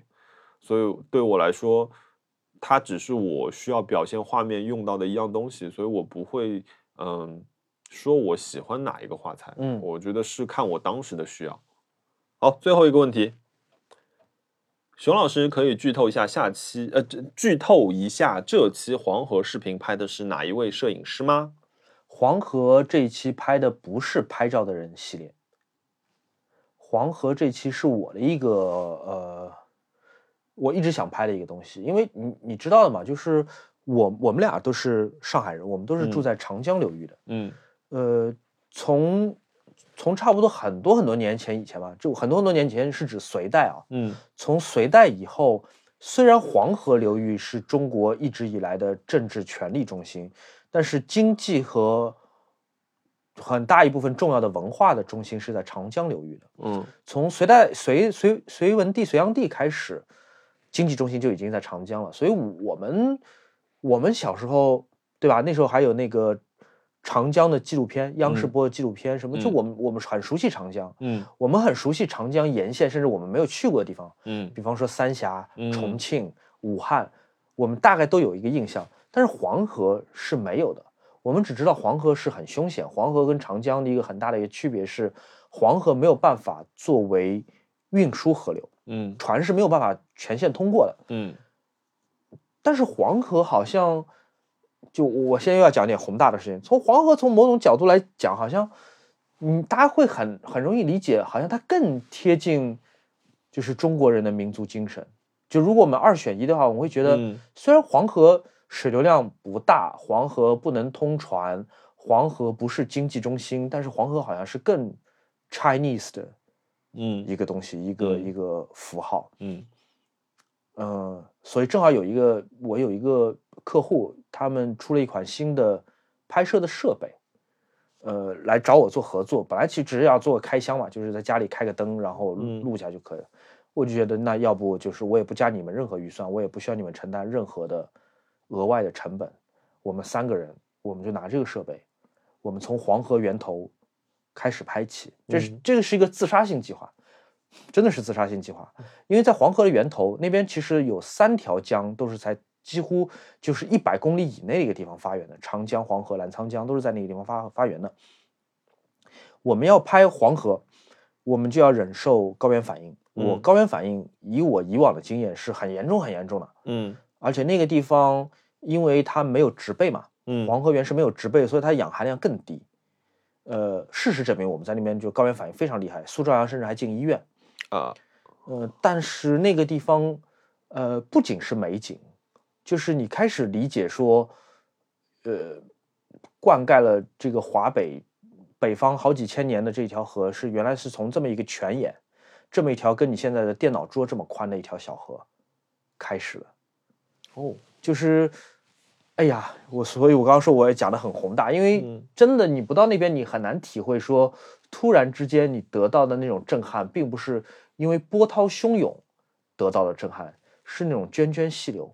嗯你会想，就是这根涓涓细流，它会历史上无数次改道，每一次改道都造成巨大的灾难。它可以从唐代开始灌溉宁夏、甘肃、陕西，嗯它可以是一个就是，呃，虽然不是这个水量最大，但是是中国最重要的河流之一。嗯呃然后仰韶文化，然后二里头什么都是沿着黄河来的，所以我这这个感想是，呃呃特别特别好。朋友们，期待十一月七号我的视频要发出来。哦，怪不得这两天对，忙的要死。哦我们素材量极大，我们拍了两三个 T 的素材。哦我们一天开车要开十来个小时，所以我我回上海之后，我特别想找按摩。我每天坐在副驾驶嗯就坐十来个小时，但王老虎可能比我更辛苦，因为他也开车。嗯然后我们坐十来个小时，走的很多路都是不好的。嗯呃，除了高原反应、寒冷，而且我们要克服很多不好的天气，我们要赶路，我们天黑了我们就拍不了，所以我们要去某些地方，我们一定要就是开得很快，嗯在车上吃饭，嗯然后就当地能买到什么就吃什么，没得挑的。嗯呃，然后我们还开了好多很险的山路，就一边是悬崖，嗯呃，然后这个路还坑坑洼洼，没有护栏，嗯，很陡，一 一不小心就翻出去。呃，什么样的事情都发生过。我们而且我们沿途经过了很多路，因为前一阵夏季很多省份发洪水，下大雨，很多路是被冲毁的。嗯，所以有些路我们是车停在边上，那个路已经被冲了一个一两米高的口子，我们从那路的口子翻下去，再从口子另外一端再翻上来，再走到河边上去拍。啊呃，我觉得嗯是一个可能未来很多年后我仍然会自我吹嘘的一个。我觉得这个经历太棒了，这个嗯这个是一个几乎无法复制的经历。对，所以我说它是一个自杀性的一个计划，因为你、嗯你知道，这虽然有厂商赞助，但是我这当这趟旅行是肯定是不赚钱的，因为嗯成本太高太高。嗯，是，我们其实刚拍完黄河源，开始往宁夏走的路上，我们就接到了可可西里那边政府安排的人给我们打了电话，他说：“我听说你们在拍纪录片，然后我们是可可西里的，我们这边有很多的这个禁区，呃，我们想邀请你过来，来可可西里，我们一起来创作一个片子。然后因为我们是政府嘛，所以你想去任何禁区拍，我们都可以带你。我们有越野队，我们有我们可以带你拍到很多就外人绝对看不见的野生动物的种群。然后我们甚至这边就是也有他们县里面自己宣传上的摄影干事了，虽然他们不不见得拍的很好，但是如果你要调度使用他们，让他们帮你干活也可以，我们全力支持，包吃包住包车。哇，想了想 say no，因为我当时我们觉得已经没有办法在短时间再去高原了，就是身体消耗极大，嗯，是这个身体吃不消，没办法。嗯，真真的不行。我刚听上去好诱人啊！对，我觉得可能我头脑一热我就去了。嗯，是，以后吧，以后看情况。然后我那天看苏耀阳在微博上说，他说他在倒腾硬盘，就是腾空间。嗯，我们素材量太大了，我们用的那个设备差不多，呃，就随便拍拍拍个几段，三四十分钟一 T 没了。一 T 没了，就是是个很夸张的一个呃怪兽，在它的那个品类里面是属于怪兽级的设备。嗯，虽然我有保密协议，我不能说是什么，其实很多人已经猜出来是什么了。嗯，呃，好，那我们的问题回答完了。好呀，那我有一个朋友他提到了自贡，我不知道你他哪一段是他想说的，你去自贡是哪一段路？我没有去自贡，我一零六零七年去过一趟哦，之前去玩是吗？我以为他嗯提到的是你这次去拍的过程。他说他想问你在自贡的经历。那好多年前了，我在自贡其实没什么经历，都是被当地人去了一个他的母校，我们高中里面待了一会儿，然后吃了一个火锅，然后在老城里面转了一圈儿。哎，你知道自贡很有意思吗？自贡有一个小区，嗯，那里面所有人都讲上海话啊，因为好像是七十年代上海援建自贡，忘了做一个炼油厂啊，知青吗？不是知青，反正就是类似知青嘛，就嗯援建，就好像相当于宝钢一整个一整批人过去，嗯在那边援建一个厂。然后嗯就住在那边了，所以它等于形成了一个像小小的一个上海的一个孤岛。哦，很多年轻人他们可能后来也再也没有回上海，他就变成了自贡人，但是他家里面还是说上海话的。我从来没去过自贡，可是我很喜欢吃自贡菜。哦，自贡盐帮菜嘛，嗯自贡菜蛮那个爽快的那种嗯味道，很辣，非常辣。哇，所以那你你觉得你这次去拍整个东西，包括说我们已经看到那个二幺四那一集了嘛？嗯所以其实你有两个项目同时在进行，我有四个项目同时在进行同时在进行。嗯拍照的人，其实我已经在安排彩拍第三个人了。嗯就第二个我们已经全部拍完了，就等剪辑，应该也是一个月一期这样在嗯发。哇，你这个频率嗯，跟播客一样的。对。然后第二期它的风格就会很不一样，因为二幺四那期是很感动，很呃呃给人以启发的。我真的是一边剪一边哭那种。哦，因为我那天我那天跟汉娜一起嗯在看的时候，我们说哦，我说徐小莫这个里面有大量他自己的情绪在里面。我说你是感觉得到的，包括镜头的语言也是，嗯它更偏向诗化的一个一个一个镜头语言。他其实我觉得你应该是拿到了他的一个情绪共鸣，所以嗯你会做出这样的一个画面。对，因为二幺四是一个很有天赋，而且很敏感、很细腻的一个男孩儿，一个男人，一个男孩儿吧。嗯嗯，但是二幺四他跟很多艺术家一样，他有他，嗯、嗯，怎么讲？呃，敏感、自我保护或者说腼腆的一面。嗯呃，基本上，呃，我我们这个小团队跟二幺四待了很多天，我们才开始找一个环境，我们来开始跟他聊。嗯，我看最后就是在一个水边水边上，嗯，然后他侧着侧对着镜头，嗯，对，其实那个那段访谈很长，那段访谈里面还有好多别的内容，我觉得也是很棒的，但是我不想把那片子做太长太长了，嗯，因为那个片子其实情情绪没有太起伏，它嗯。基本上保持在一个调子上，就是它娓娓道来。我觉得这个嗯。过程，嗯，我不太敢高估用户的。呃，耐心。当然，我现在看那个反响很好了。我觉得嗯如果再做一个更长的版本，导演剪辑版是可以的。对对对，呃，但是我在想说，也许他很多个段落，他虽然讲了不同的事情，但是精神和情绪是一致的话，其实我留一段，大家也能懂，也能猜得出来别的那一段。嗯嗯嗯就他是一个怎么讲，我也不能讲谦虚吧，或者他不是一个非常自我肯定的人。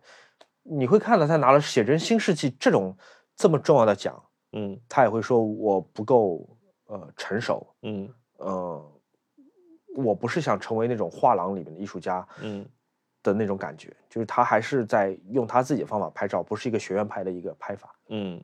所以这也是为什么我这个系列，你会看到无论是标题，我还是里面的文案，嗯。还是我里面的旁白，我从头到尾没有出现“摄影师”三个字，嗯。没有，我没有出现，嗯。我非常刻意的避开“摄影师”这三个字，嗯。是因为我想让大家感受到说，呃，这不是关于一个职业，嗯，这不是关于一个工作，它是关注关于一种呃生命状态。嗯兴趣爱好和本能，对，如果你你觉得摄影是你的就是非常原始的冲动，拍照是你原非常原始的一个冲动，那我现在我不强调职业门槛，我不强调你为什么能拍或者不能拍，嗯。拍照就是一个动作，拍照就是一个很简单的一个事情。嗯所以我们叫他拍照的人，我们希望嗯他就是展现他拍照的一个过程，而不是说是成为摄影家的那个过程。应该也是挺坎坷的。对吗？还行，贵州东西真的好吃。我们上期播客其实讲过，贵州东西真的好吃，山水真的漂亮，气候也不错。你们说苏州人掉水里了？哦，那是他不会游泳，那是他活该。好的那来说说最近买了点什么？嗯这么忙还有时间买东西吗？嗯，我先说我卖掉的东西吧。我最近做了一个很重大的一个决定。呃，我有一段时间我很，不是有一段时间吧，我可能有十多年，快二十年是迷恋照相机的。嗯照相机确实是个拍照的工具，我喜欢摄影，但是喜欢摄影跟喜欢照相机是两件事情。就像我以前讲的，喜欢唱片和喜欢音乐嗯有时候是两件事情。嗯我买了很多很多照相机，因为那些照相机是稀有的，是美的，嗯是很难得到的，是可以跟别人吹嘘的，或者是能满足我的占有欲和虚荣心的。嗯我买了很多照相机，那些照相机每年都在涨。呃，我我从黄河回来之后，我就突然在想，就说我要我要精简，我要不是精简器材，我可能要精简我的生命吧，我生活的空间。我就觉得我我现在做好准备跟其中一部分照相机说再见了，就即便当当时我突然的断舍离嘛。嗯，突然突如其来的断舍离，我觉得我当然不会说把所有照相机卖掉，很多照相机我仍然是要用的，很多照相机是跟我有生命生命的共同体验，所以我是不舍得卖掉的。嗯。但是很多别的，我认为 OK，它很稀有，它很少见，嗯。我很有可能这辈子不会在市面上再看到这一台一模一样的照相机，嗯。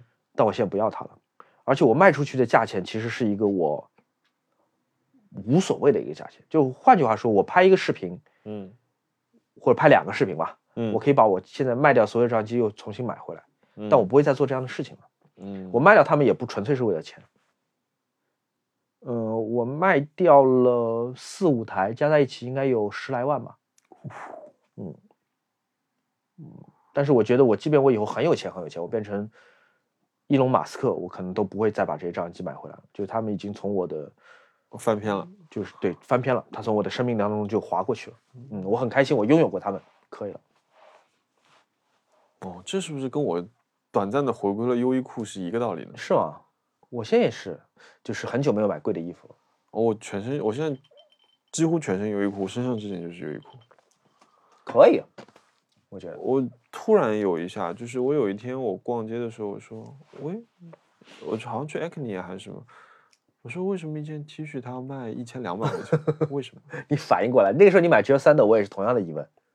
我我我的那件 G 三的，呃，我不是替他辩护哦，啊我有一件 G 三的的 T 恤嘛，可是其实它是一件卫衣嘛，因为它是羊毛材质的嘛，而比较宽大，而且我买也就是这个价格，嗯，就我觉得好像比买一个棉服棉棉质 T 恤，我不懂为什么要这个价格，嗯其实，所以我之间我这段时间里面就没有再买了，我可以讲一个我卖东西过程中产生的可以算是冤枉钱的一个事儿。嗯。我卖掉的其中有一台相机，我当时是花了九牛二虎之力买到的，是一台一九五几年的徕卡，嗯。呃，一个超广角的施耐德的超级安古龙镜头，那镜头本身很稀有，带着一九五零年的全套的包装，嗯。然后那个机身是跟新的一样，擦过了新新的一样机身，但最重要的是它底下那个过片扳手，那个叫做 MP Leica White，、那嗯。个东西单卖就我买的时候两万五，要两万五，嗯。因为它当时只造两三百台，就很少见很少见，就是六七十年前只造两三百台。嗯。然后我算了一算，我觉得我还是没有亏嘛，就是机身算一万，这个扳手两万五，镜头一万五，那就五万块钱，我卖五万六千块钱，约了一个，呃，我不知道是我的读者还是说是闲鱼来的，不知道，反正就是约在 Costa 见面，然后我就他说他到了，我就拿了这整套相机就往 Costa 走，走到快到 Costa 门口还剩差不多二十米的地方，我再想想说，哎，我看看这个 Leica White 现在多少钱？就这个底座扳手多少钱？呃，光这个扳手现在市场价是一万美元，七万块钱，而我整套只卖五万六。但是我想了一想，就是我现在可以完全可以走回去，嗯就我这交易我我不我不继嗯续了，我不卖对都被人骂，反正就是闲鱼的一个网友。嗯我想了想，我还是走进 Costa，我就还是卖给他。嗯我就觉得我想一想，嗯我也确实没错，好像突如果我不发现这个事情，我好像亏了两万块钱，但我可能我也不知道我亏两万块钱，我还觉得我自己赚了六千块钱。嗯我就觉得反正我现在如果做好决定跟这个东西告别的话，对，因为你也不是用它在赚钱。对，就真的告别吧。就是我哪怕我说我过下个礼拜我就能多卖个两万块钱，嗯，我不管了，我先我先不要了，我就我我既然做了决定，我就不要了。而且我觉得好像把别人约出来，别人千里迢迢跑到我家门口来，Costa 来跟我他我觉得他应该内心也有怀有紧张吧，想说怎么会出现这种价格？对，然后 然后我跟他交易的时候，那你是要我的钱还是要要我的人？那大哥是挺社会嘛，就是那嗯种老法师圈的嘛，应我嗯觉得应该是啊。嗯他还说哦，你这个镜头好像成色不是很新。我说这个，我说老师你也别挑了，你现在看到这台机器，徕卡相机机身算我送给你，这个镜头算我送给你，你觉得这值不值？他说也有道理，也有道理。所以他一分钱没有还，就是直接拿走。不用了吧？我觉得这立即给钱再见。他应该是捡到大便宜了。他他你你你付完钱之后，你已经看到他已经很兴奋的在拍一个照，然后发到不知道什么样的微信群里面去那个炫耀。希望他好好对对那台对对那台机器吧，我觉得。嗯，哇，但我会觉得说，哦，还好就如果我想做一个高尚一点的人，我就不能够说把别人约到了那边，然后因为发现意外的发现这东西涨价了，就再走回去。我当然可以这么做了，嗯但是如果我要高尚一点的话，我就不能我觉得这件事情别人的这样子白我觉得跑一趟。嗯，也不完全是高尚不高尚，而是在于说你本身没有打打算通过这件事情去赚钱。嗯，而且我确实还不亏。对，就是对于我你来说，你持有了这么长时间，它的一个溢价，我觉得是正常的。嗯呃，然后我觉得还好吧，就是而且我我的理论就是没有进到的口袋钱和的损失也不是我的损失。然后我在回去的路上，我就在开始想跟你刚才那个问题相关的事情，就是嗯如果我口袋里面有点钱，我要做投资，好像可以买徕卡。你知道徕卡的 MP 就是一九五零年套，如果是套完整的话，嗯我记得我刚开始买照相机的时候，那个大概是十五万，嗯那个就已经是天价了，就觉得哇嗯操，这个东西可以卖到十五万。然后我在我买那个扳手的时候，它已经涨到了二十多万，二十八万。嗯然后我这两天又稍微研究了一下，那套现在已经卖八十万了，成交价八十万，从十五万涨到了八十万，就在十年里面。十年里面十五万涨到八十万，嗯，这收益率还好，非常不错的一个收益率。还行。就如果我手上有八十万，我就买一套那个 MP，就是就是十五十五万，如果十年前开始炒股票的话，100对啊，不是只要不是我操作，一定比这个数接近这个数字或者超过这个数字。因为我在想，这个相机当然你会觉得嗯说，按照一般其他商品的涨价比率，确实好像有点太夸张了。嗯但是因为它只造了两三百套，你想那个演海王的那位，也嗯演了那个沙丘那位，嗯他自己是买徕卡的收藏家嘛，他有一张嗯照片，他自己的那些徕卡，他有台 MP，嗯他有台黑漆的 M 三，嗯这些东西都极贵的。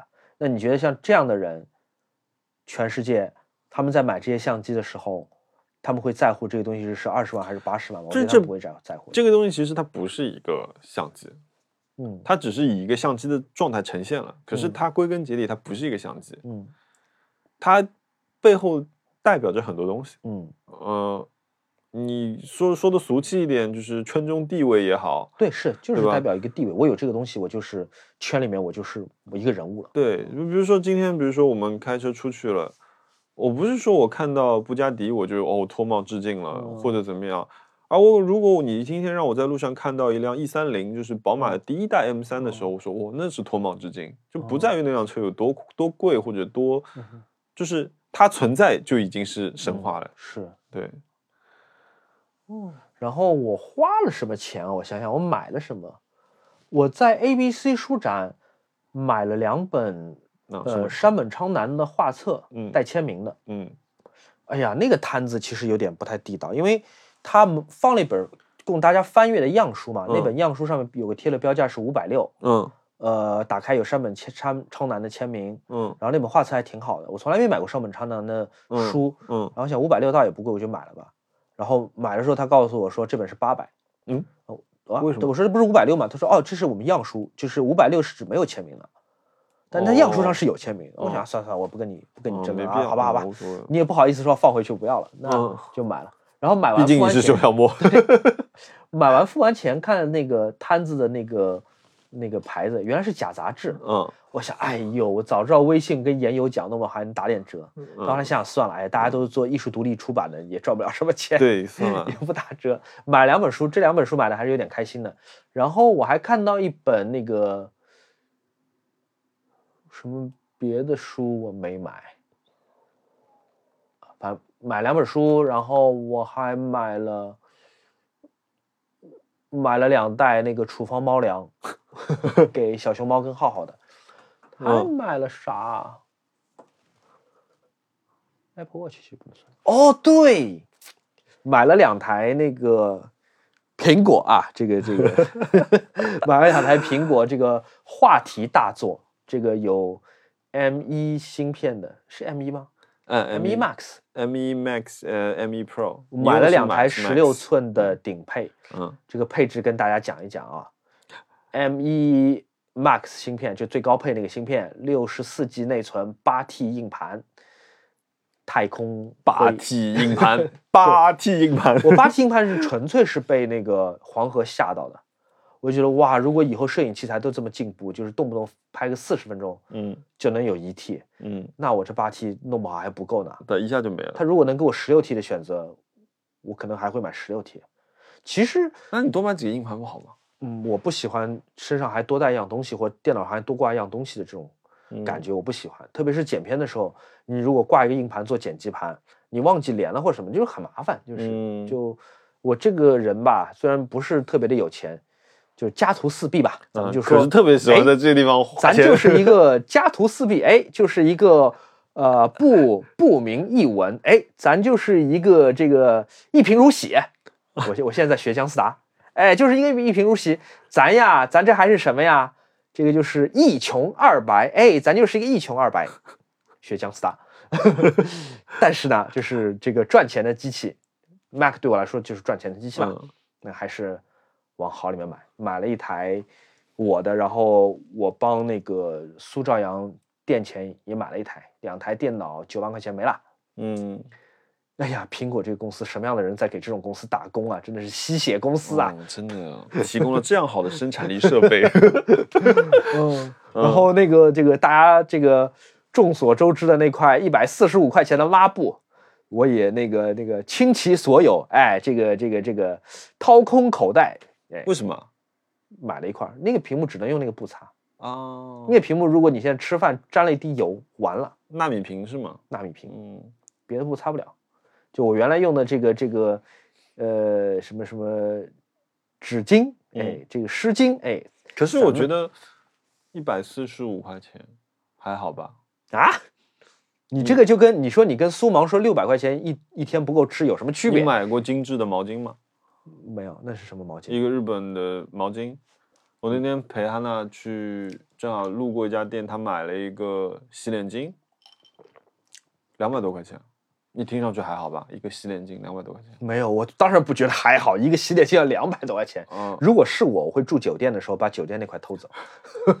然后比如说呃，比如说我自己我用的是一精致的一个，因为我很喜欢那个颜色，一个枯叶黄，嗯，然后我买了一块洗脸巾，也是两百多块钱，你们什么样的家庭啊？你们怎么毛巾你都就是家徒四壁，就把钱花在了不该花的地方，每年收益率两点三五的人，我们家毛巾，你在里底上面仔细找，你都能找得到什么如家酒店的标，就是能偷则偷。不，我真的，我我买那块毛巾纯粹是我知道买了这块毛巾之后，我的浴室会变得好看。你知道我有一些很奇怪的 OK，这个这个我懂，虽然我这个消费观不能完完全全的就是 follow 你，啊、对吧？不能嗯 follow 你，但是我懂，就是为了好看的东西可以倾其所有。对，然后所以我想说，哦，如果我以我我不是说，当然啊，我觉得我有 澄清一件事情，这个东西确实是贵的，但是当我换成这种思路来说，哦，好像还好哎，嗯，因为三杯咖啡，如果你去阿拉比卡的话，就是三杯咖啡，也没什么好喝的。对它能拯救你的屏幕。嗯，来说说你吧，说说你花了什么钱？我买了瑞典大礼包，呃，嗯我买了那个 Engineering，他们的电子设备是不寄中国的。嗯，我因为这个事情，在他一百周年的时候，啊不不是，sorry 不是一百周年，十周年，OP 杠一十周年的时候，我因为买我买了电看到电子设备不记这件事情，我就忘记它其他东西其实是记的。哦，我其实错过了很多十周年的卫衣啊、T 恤啊那些东西。其实你、嗯你相比一下，就是它比如说他所有的衣服统一价五十块钱一件，五十块美金，啊，其实还好吧？还行还行，不错的，这个价钱可以。对。然后我买，就比如我刚给你看，我买了 OP 杠一的那个便携包便携包，这个东西就是买不到，就是要么买到的就是品质不好，啊，原厂还就是厉害，就我们就刚拿到这样一个尼龙包，我们就说哦，做工是可以很好的，嗯对吧？它其实是一个很简单的东西。然后我买了这块罩子，这块 OP 杠一的嗯防尘罩，对，非常有太空感的一块罩子，嗯这个罩子做的不错的。英国产的，啊然后也不贵，一百多块钱。然后我还买了什么？然后我买了 OB 杠四这块。哦，这台蓝牙音箱吗？这是？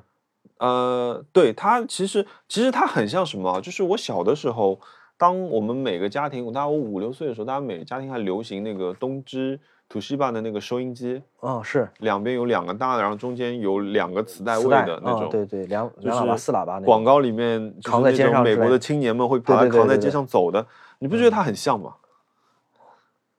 然后它有一个很搞笑的，它有一个叫呃 Green Mesh Bag，然后它就是网眼包，然后你可以把这个东西放在里面，然后你就背出去了。这个音箱多少钱？这个音箱四千，你不是说它不寄中国吗？对，所以我在其他地方买的。哦哦哦哦然后就是因为我原来的想法是说我买，然后先寄到英国的朋友家里，哦，再拜托他们寄回来。嗯后来我想，我那样可能这个东西我到时候可能三千八百块钱的样子，嗯我现在是花了四千三百块钱。那我觉得中间避免了一件事情，就是我的朋友不用承担这个东西如果被运坏的风险，因为我觉得啊对不要麻烦尴尬，就就他们会，如果我只是寄衣服那玩意儿寄不坏无所谓，可是所以就是后来我就找了别的渠道，可是贵一点，我也我觉得也 OK，就我嗯就买了这个，但还没到，那你最近花钱的地方也挺多啊。还好。嗯其实你算在所有东西算在一起花了五千块钱。哦，那你一个音箱就占了大头。这个音箱四千块，其他就是那个瑞典大礼包就没东西了。嗯嗯嗯，其他我看看我还买什么？哦，我还买了一个工作用的鼠标。我我工工作喜欢作用的鼠标。我工作喜欢用罗技的游戏鼠标，你上次已经考虑再买一个天价键键盘，你这次一个鼠标应该也不便宜吧？三百九十九块，什么牌子？罗技。好在哪儿？比苹果的鼠标好在哪儿？这个问题我不能回答。没有没有没有，呃，嗯我我比较喜欢罗技鼠，一个鼠标罗技鼠标轻，第二个因为我有很多呃需要用到中键，啊，所以我不能没有中键，这是个很重要的原因。啊，然后滚轮是吗？呃，不是，我需要滚轮的按压，因为做三 D 的时候，我也需要用它来操控视角。那我就是没有这个知识了。哦，对，因为三 D 窗里面中键是用来操控视角的。嗯然后，因为我在家里和在公司用的都是罗技，而且是同一款，嗯所以我就给我我其实是给这台 Windows 又配了一个。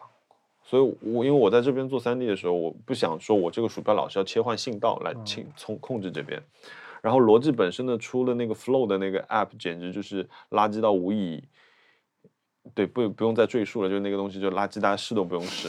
然后，所以我就想给它单单独配一套，嗯所以嗯我需要一个鼠标，就是我手过去的时候不会有异样感，嗯，我一下就能直接回到工作状态。所以我我又买了一个鼠标，明白了。三百九十九还行啊，对我们这个平民阶级也负担得起。对，呃 啊，我还特意等到双十一买的。嗯嗯，我我双十一唯一的消费，今天正好有朋友问我们双十一买什么，什么都没买。猫粮嘛，就唯一就是买了猫粮。我也是，我去年双十一是一分钱都没有花。那我觉得这个我今年我也想不到有什么东西要买这。个消费主义节日可以结束了。那你最近有什么钱你觉得花的不是很值吗？哪怕不是很大的一笔钱。我我还可以说一个我我花钱买的东西，我拿出了我百分之三十的钱，我全部存款里的百分之三十，陆陆续续的进到了各种投资和呃和那个长期的理财产品里面去。我希望它不是冤枉钱，因为听下去很多。没有没有，整体来说，我现在是微赚。哦，那还不错，那还不错。对，就是，可是我现在就觉得有一件事情很好玩，你知道吗？我这我自从开了股票账户之后，我只有两天下大雨的时候我是开车去公司的，别的时候我都坐地铁，因为每天早上九点半开盘了，我九点半到十点那个时候，关注我刚好在车上，然然后就在那里看，我就因为你有代入感了，你不是一个旁观者在看股票了，而是你说，哎，我虽然买了，可是我虽然买了很少的钱，可是我参与了，我就会开始看哦，哦，厉害哦！这个消息为什么跟它产生了关系？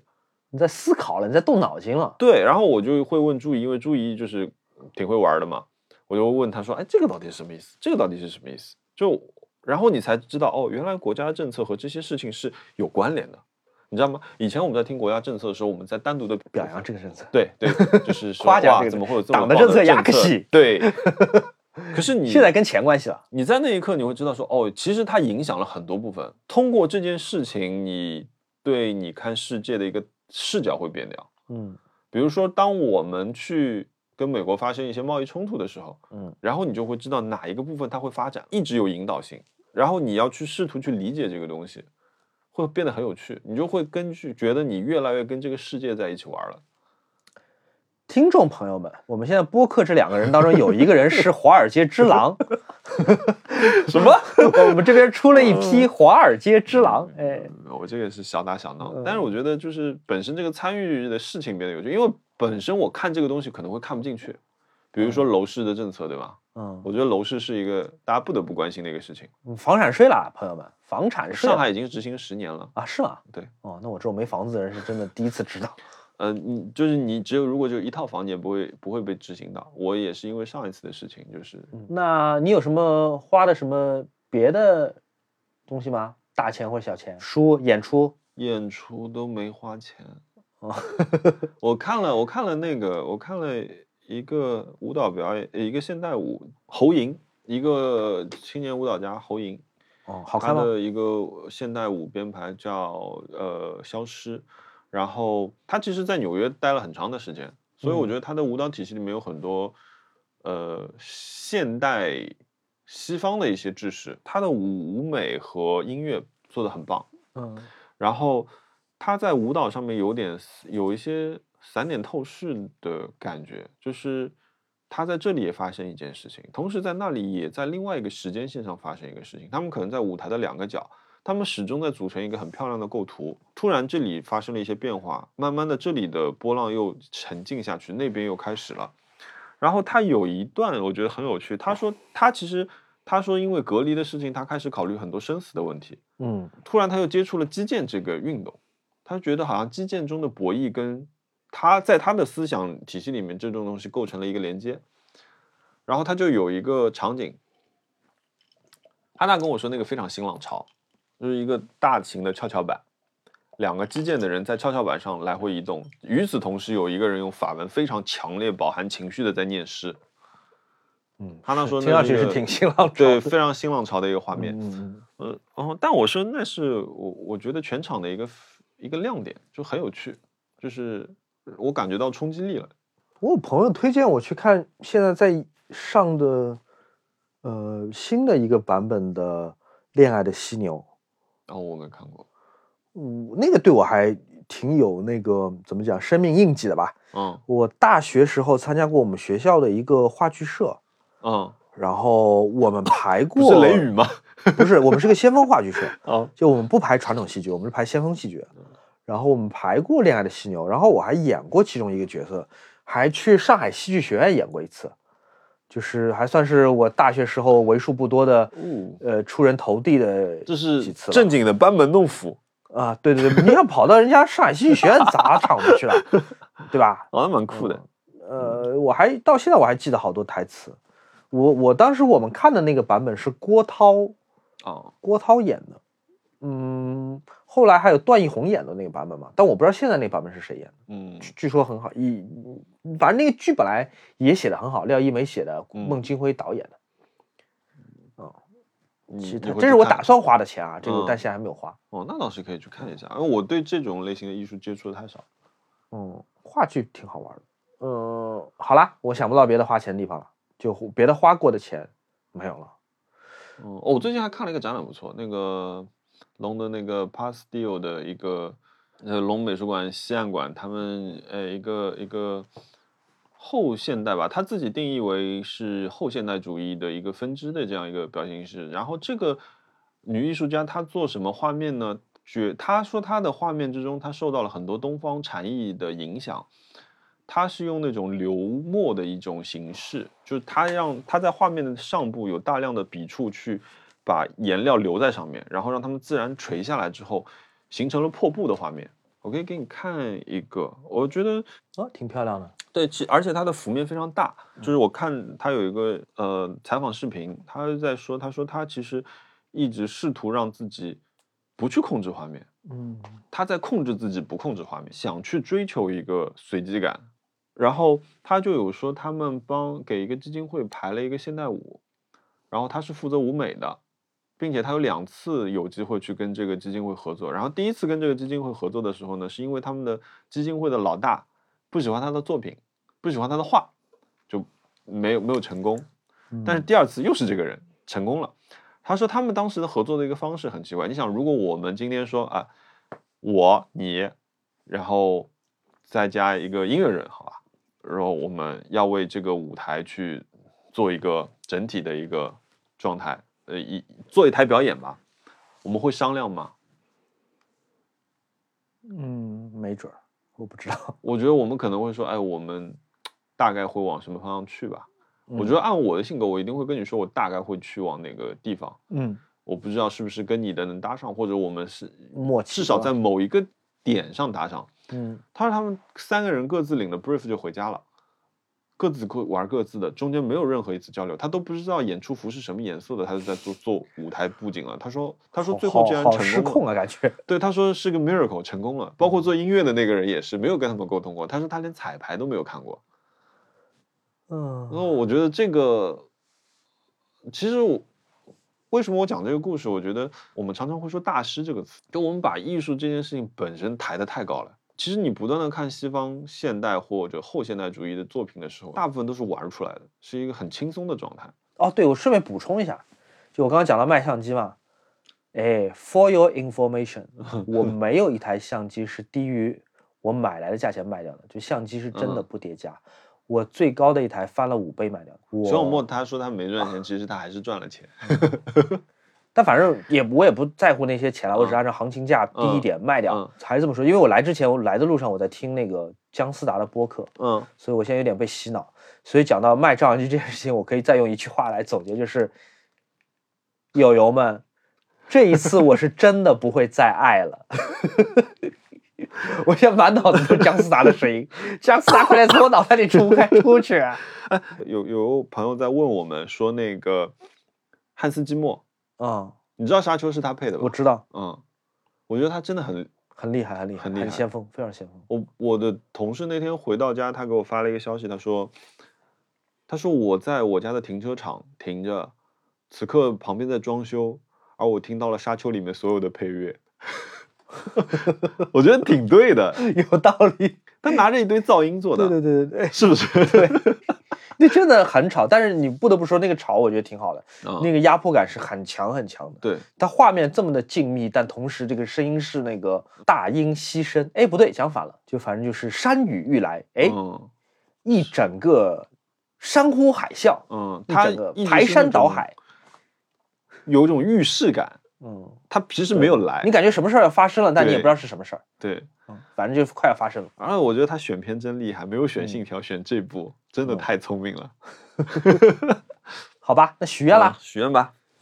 许愿，我想要啥嘞？哎，每次我们许愿都会卡壳，就真的要想许愿的时候，你发现哎，其实没什么东西好许。我，有，你先说。我我希望在我的鼓声之中，第一次买到一只涨停板。啊，祝福你，那个希望你早日得偿所愿。哦，我想起来我许愿什么了？你知道那个我们刚刚讲的大疆出的那个电影机吗？就自己带的一个嗯稳定云台的叫电影机，嗯，想要就是我知道那个我可能不一定会用得好或者用得上，但是想玩一玩，嗯，快八九万块钱，嗯嗯，然后我今天就放下了身段，抛弃了尊严，忘记了我内心所有的虚荣，嗯然后去跟大疆的朋友说，哎，要不要咱们置换一条？嗯 咱也来一个，来一个大置换，是吧？就是我给你发个视频，那个你送台机器给我，惨遭大疆的朋友们拒绝，啊，真的啊？说我们机器卖不过来。哦，没有，我们我们那个产品组手里也没有。哎，熊老师，这个您看，要不咱们？算了吧。对，算了吧。哎，这个、哦，我刚刚在聊，我说，我我有点想买想买个小飞机。嗯，对。你其实可以买 Air Air 二 S，我很认真的在推荐你买 Air 二 S，Air 二 S 是我今年去拍福建嗯。那个火山岛的那个那个飞机，一寸的底，嗯。呃，画面是 OK 的，然后机器也没有太大，东西也没有太贵。你如果呃六千块吧，嗯。套装啊，套装嗯。应该是六千块钱，三块电池，一个遥控器，然后那机是好的，那机是可靠的，而且该有的功能都有。嗯，你除非买到那个非常顶级的那个产品，不然的话你就买 Air 二 S。Air 哎二 S 是很好的，因为以前那个 Mavic 二那个哈苏那个版本，它旗舰版嗯用的也就是一寸底，嗯，呃，我觉得是挺良心的，你可以买那个。画质也是画质好的，画质真的好，画质嗯真好。四 K 它可以拍五点一 K 了吧？都不止四 K，五点一 K。嗯你四 K 你可以拍六十，而且那个机器避障是很完整的，是很安全的。嗯嗯，对，是可以的。电池嘛也是续航足够久。哎，我这次有我其实还有一个冤枉钱，但它也嗯不能完全算是冤枉钱。嗯，就是我前两天去住了上海的博悦，为什么？哦，anyway，你继续讲，我就不问你为什么要去在上海还住酒店。，对，因为就就是因为因为这个是公司福利，就是因为疫情的状态下，我们不能去 outing 了，所以我有了一个酒店可以住。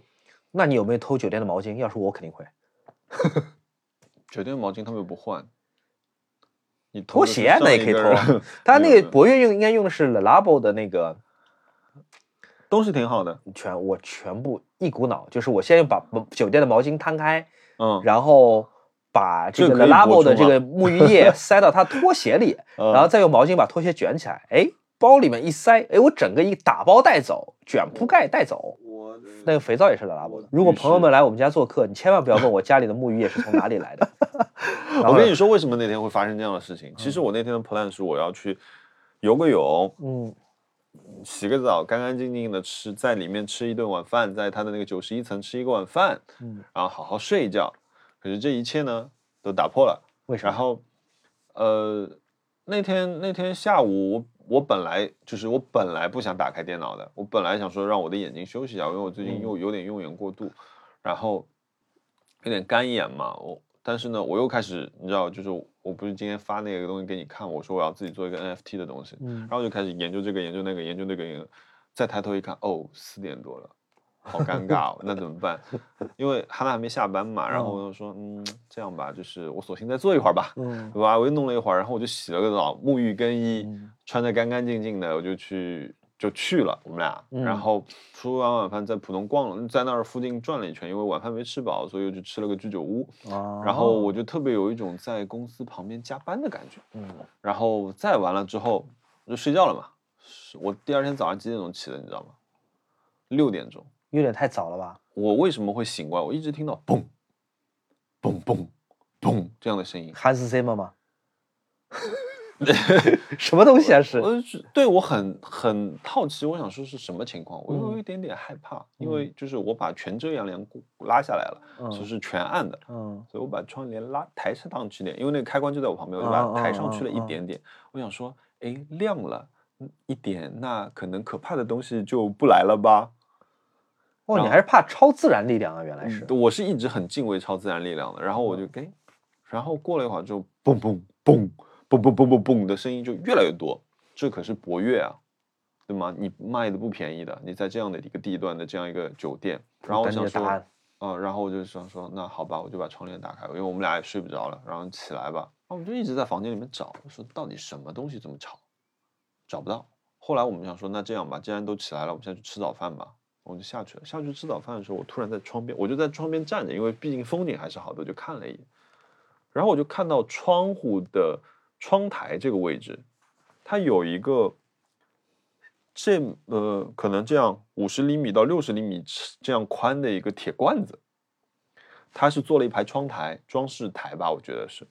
它两它是一个圆柱形的扁的圆柱形，然后两边是用焊接把封掉的，两侧封掉的，所以其实就是这个东西。被风吹的是吗？因为我住的房间是面向东面的，早上太阳升起来的时候，把这些东西升温了，升温了之后热胀冷缩，它在那儿噼里啪啦的。哦，这么神秘。而且我觉得说，我一开始也没有很确信这件事情，我想说会不会是多心了嘛，对吧？因为毕竟这种砰砰砰的声音你是看不见的。嗯然后我就我就去呃去楼下吃饭，吃饭的时候我碰到了我同事，我说哎你怎么也这么早？前一天晚上一起吃的晚饭，他嗯平时喜欢睡懒觉的，嗯，我说你怎么也那么早？他说我的房间里跟放鞭炮一样。我说哦，OK。我说来来来，我来来，我现在告诉你为什么会有这样的事情。哦，原来是一个简单的物理。这个设置这个片的人不知道脑子里在想点什么东西，就是这个体验非常糟糕。这么贵的酒店居然还住我觉得如果说呃我们的听众朋友里面你有朋友要来上海，或者你家人亲戚要来上海，你想让他们住的好一点，看一个漂亮的风景，请不要住在凯呃博悦酒店的东侧，不要面向太阳。你住西侧可以看黄浦江，看东方明珠，嗯，而且不会被太阳照到早上六点钟就起床。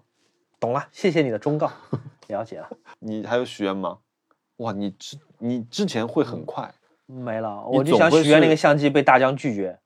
你总是会有手表或者没了，我最近没什么表想买，我现在欲望好低。因为表为什么不想买了？因为我买我有那个表盒嘛，嗯可以每个装十五块，我有三个表盒，满了。四十五满满了。可是那那个呢？那你的 Walkman 呢？上次说的 Walkman 呢？嗯，我不感兴趣了，不要了。我就觉得我相机都能卖掉，那我 Walkman 可要可不要了，摆不下了，不想要了。你看我那个，嗯我冲咖啡那边，我放着索尼那台 Cockpit 驾驶舱，嗯，我突然觉得说它放在那里不好看了。确实，你要跟这个放在一起，可能还大一点。对，它俩比较大你应该放在里面，啊，那就看不见了。不是？但是打开来用，可能感觉好一点。我好，我们好像在节目到了三十七期之后，真正的开始 反思消费这件事情。开始清心寡欲了。哎，咱呐就是一整个一整个什么呀？一整个清新。你要不把姜思达叫来吧，然后让他说对，我真的可以 下次下次来他来上海，我们邀请他来做我们嘉宾。嗯对，对然后我们可以三十分钟不讲话，让他讲三十分钟，然后好，对对对对他的节目就结束了。对我们这播客就录到三十分钟，啪直接掐掉，那可以，给他专门准备一个锣，就是上来 咣咣咣咣，热烈欢迎，热烈欢迎，庆祝江总喜提爱车。哦，是吗？他买车了？他买了一个买了一个车，哦，他买，但他不说什么车，他他在那个博客里面说是爱玛电动车，啊，电动车我不信？他肯定买了一个什么劳斯莱斯库里南什么之类的，不然他每天穿那么时尚那么帅，可是这样配在武林之光里面才酷啊。这么混搭吗？好吧，嗯，那我们就录到这儿里，吧，谢谢大家谢谢大家，啊在我们很快很快很快再见吧非常长的节目，有点长，多长啊？现在两个个小时时，哇，时长感人，毕竟我们这么久没说话。好吧？我看上一次录的时候是九月二十四号。嗯，哦，其实我今天还有一件事情没有讲，你现在是还讲我们还没停止录音，那是发生在九月二十七号的事情。是什么？就是我问我的一个好朋友借了他的车，嗯他的一辆玩具车，就马自达的 MX-5，一辆双座的硬顶敞篷跑车。嗯然后呢？这不是一辆贵的车，首先这不是一个奢侈品，因为我不然的话我也不敢借。嗯嗯它是在国内售价三十五万的一辆小跑车。嗯我一直向往开敞篷车，然后在那三天里面，我非常我只要但凡只要可以，我就把敞篷打开。哇，我觉得好开心啊！所以开敞篷车是爽的。包括这辆小车，它的悬挂是比较柔软的，然后它在过南浦大桥那个大环的时候，你会明显的感觉到人侧倾过来，给我感觉。所以在你们这些，会开车的人眼里，嗯，就开车的时候屁股一歪是爽的。不，它分两种，就是这辆车，它在我有一个朋友，他给我，他那天看到我开的时候，他就给我留言，他说，他说这是一辆可以让你开六十公里就体验到一百公里的时速的感觉的车。我觉得这是对的，因为这辆车我开到六十公里就够了，所有人都可以超我的车，我不 care，因为我此刻在享受这个过程，这是一个非常有趣的过程。跟天空就在一起了。你知道你在南浦大桥上面，除了开摩托车的人以外，你是真的跟周围所有的空气在接触的。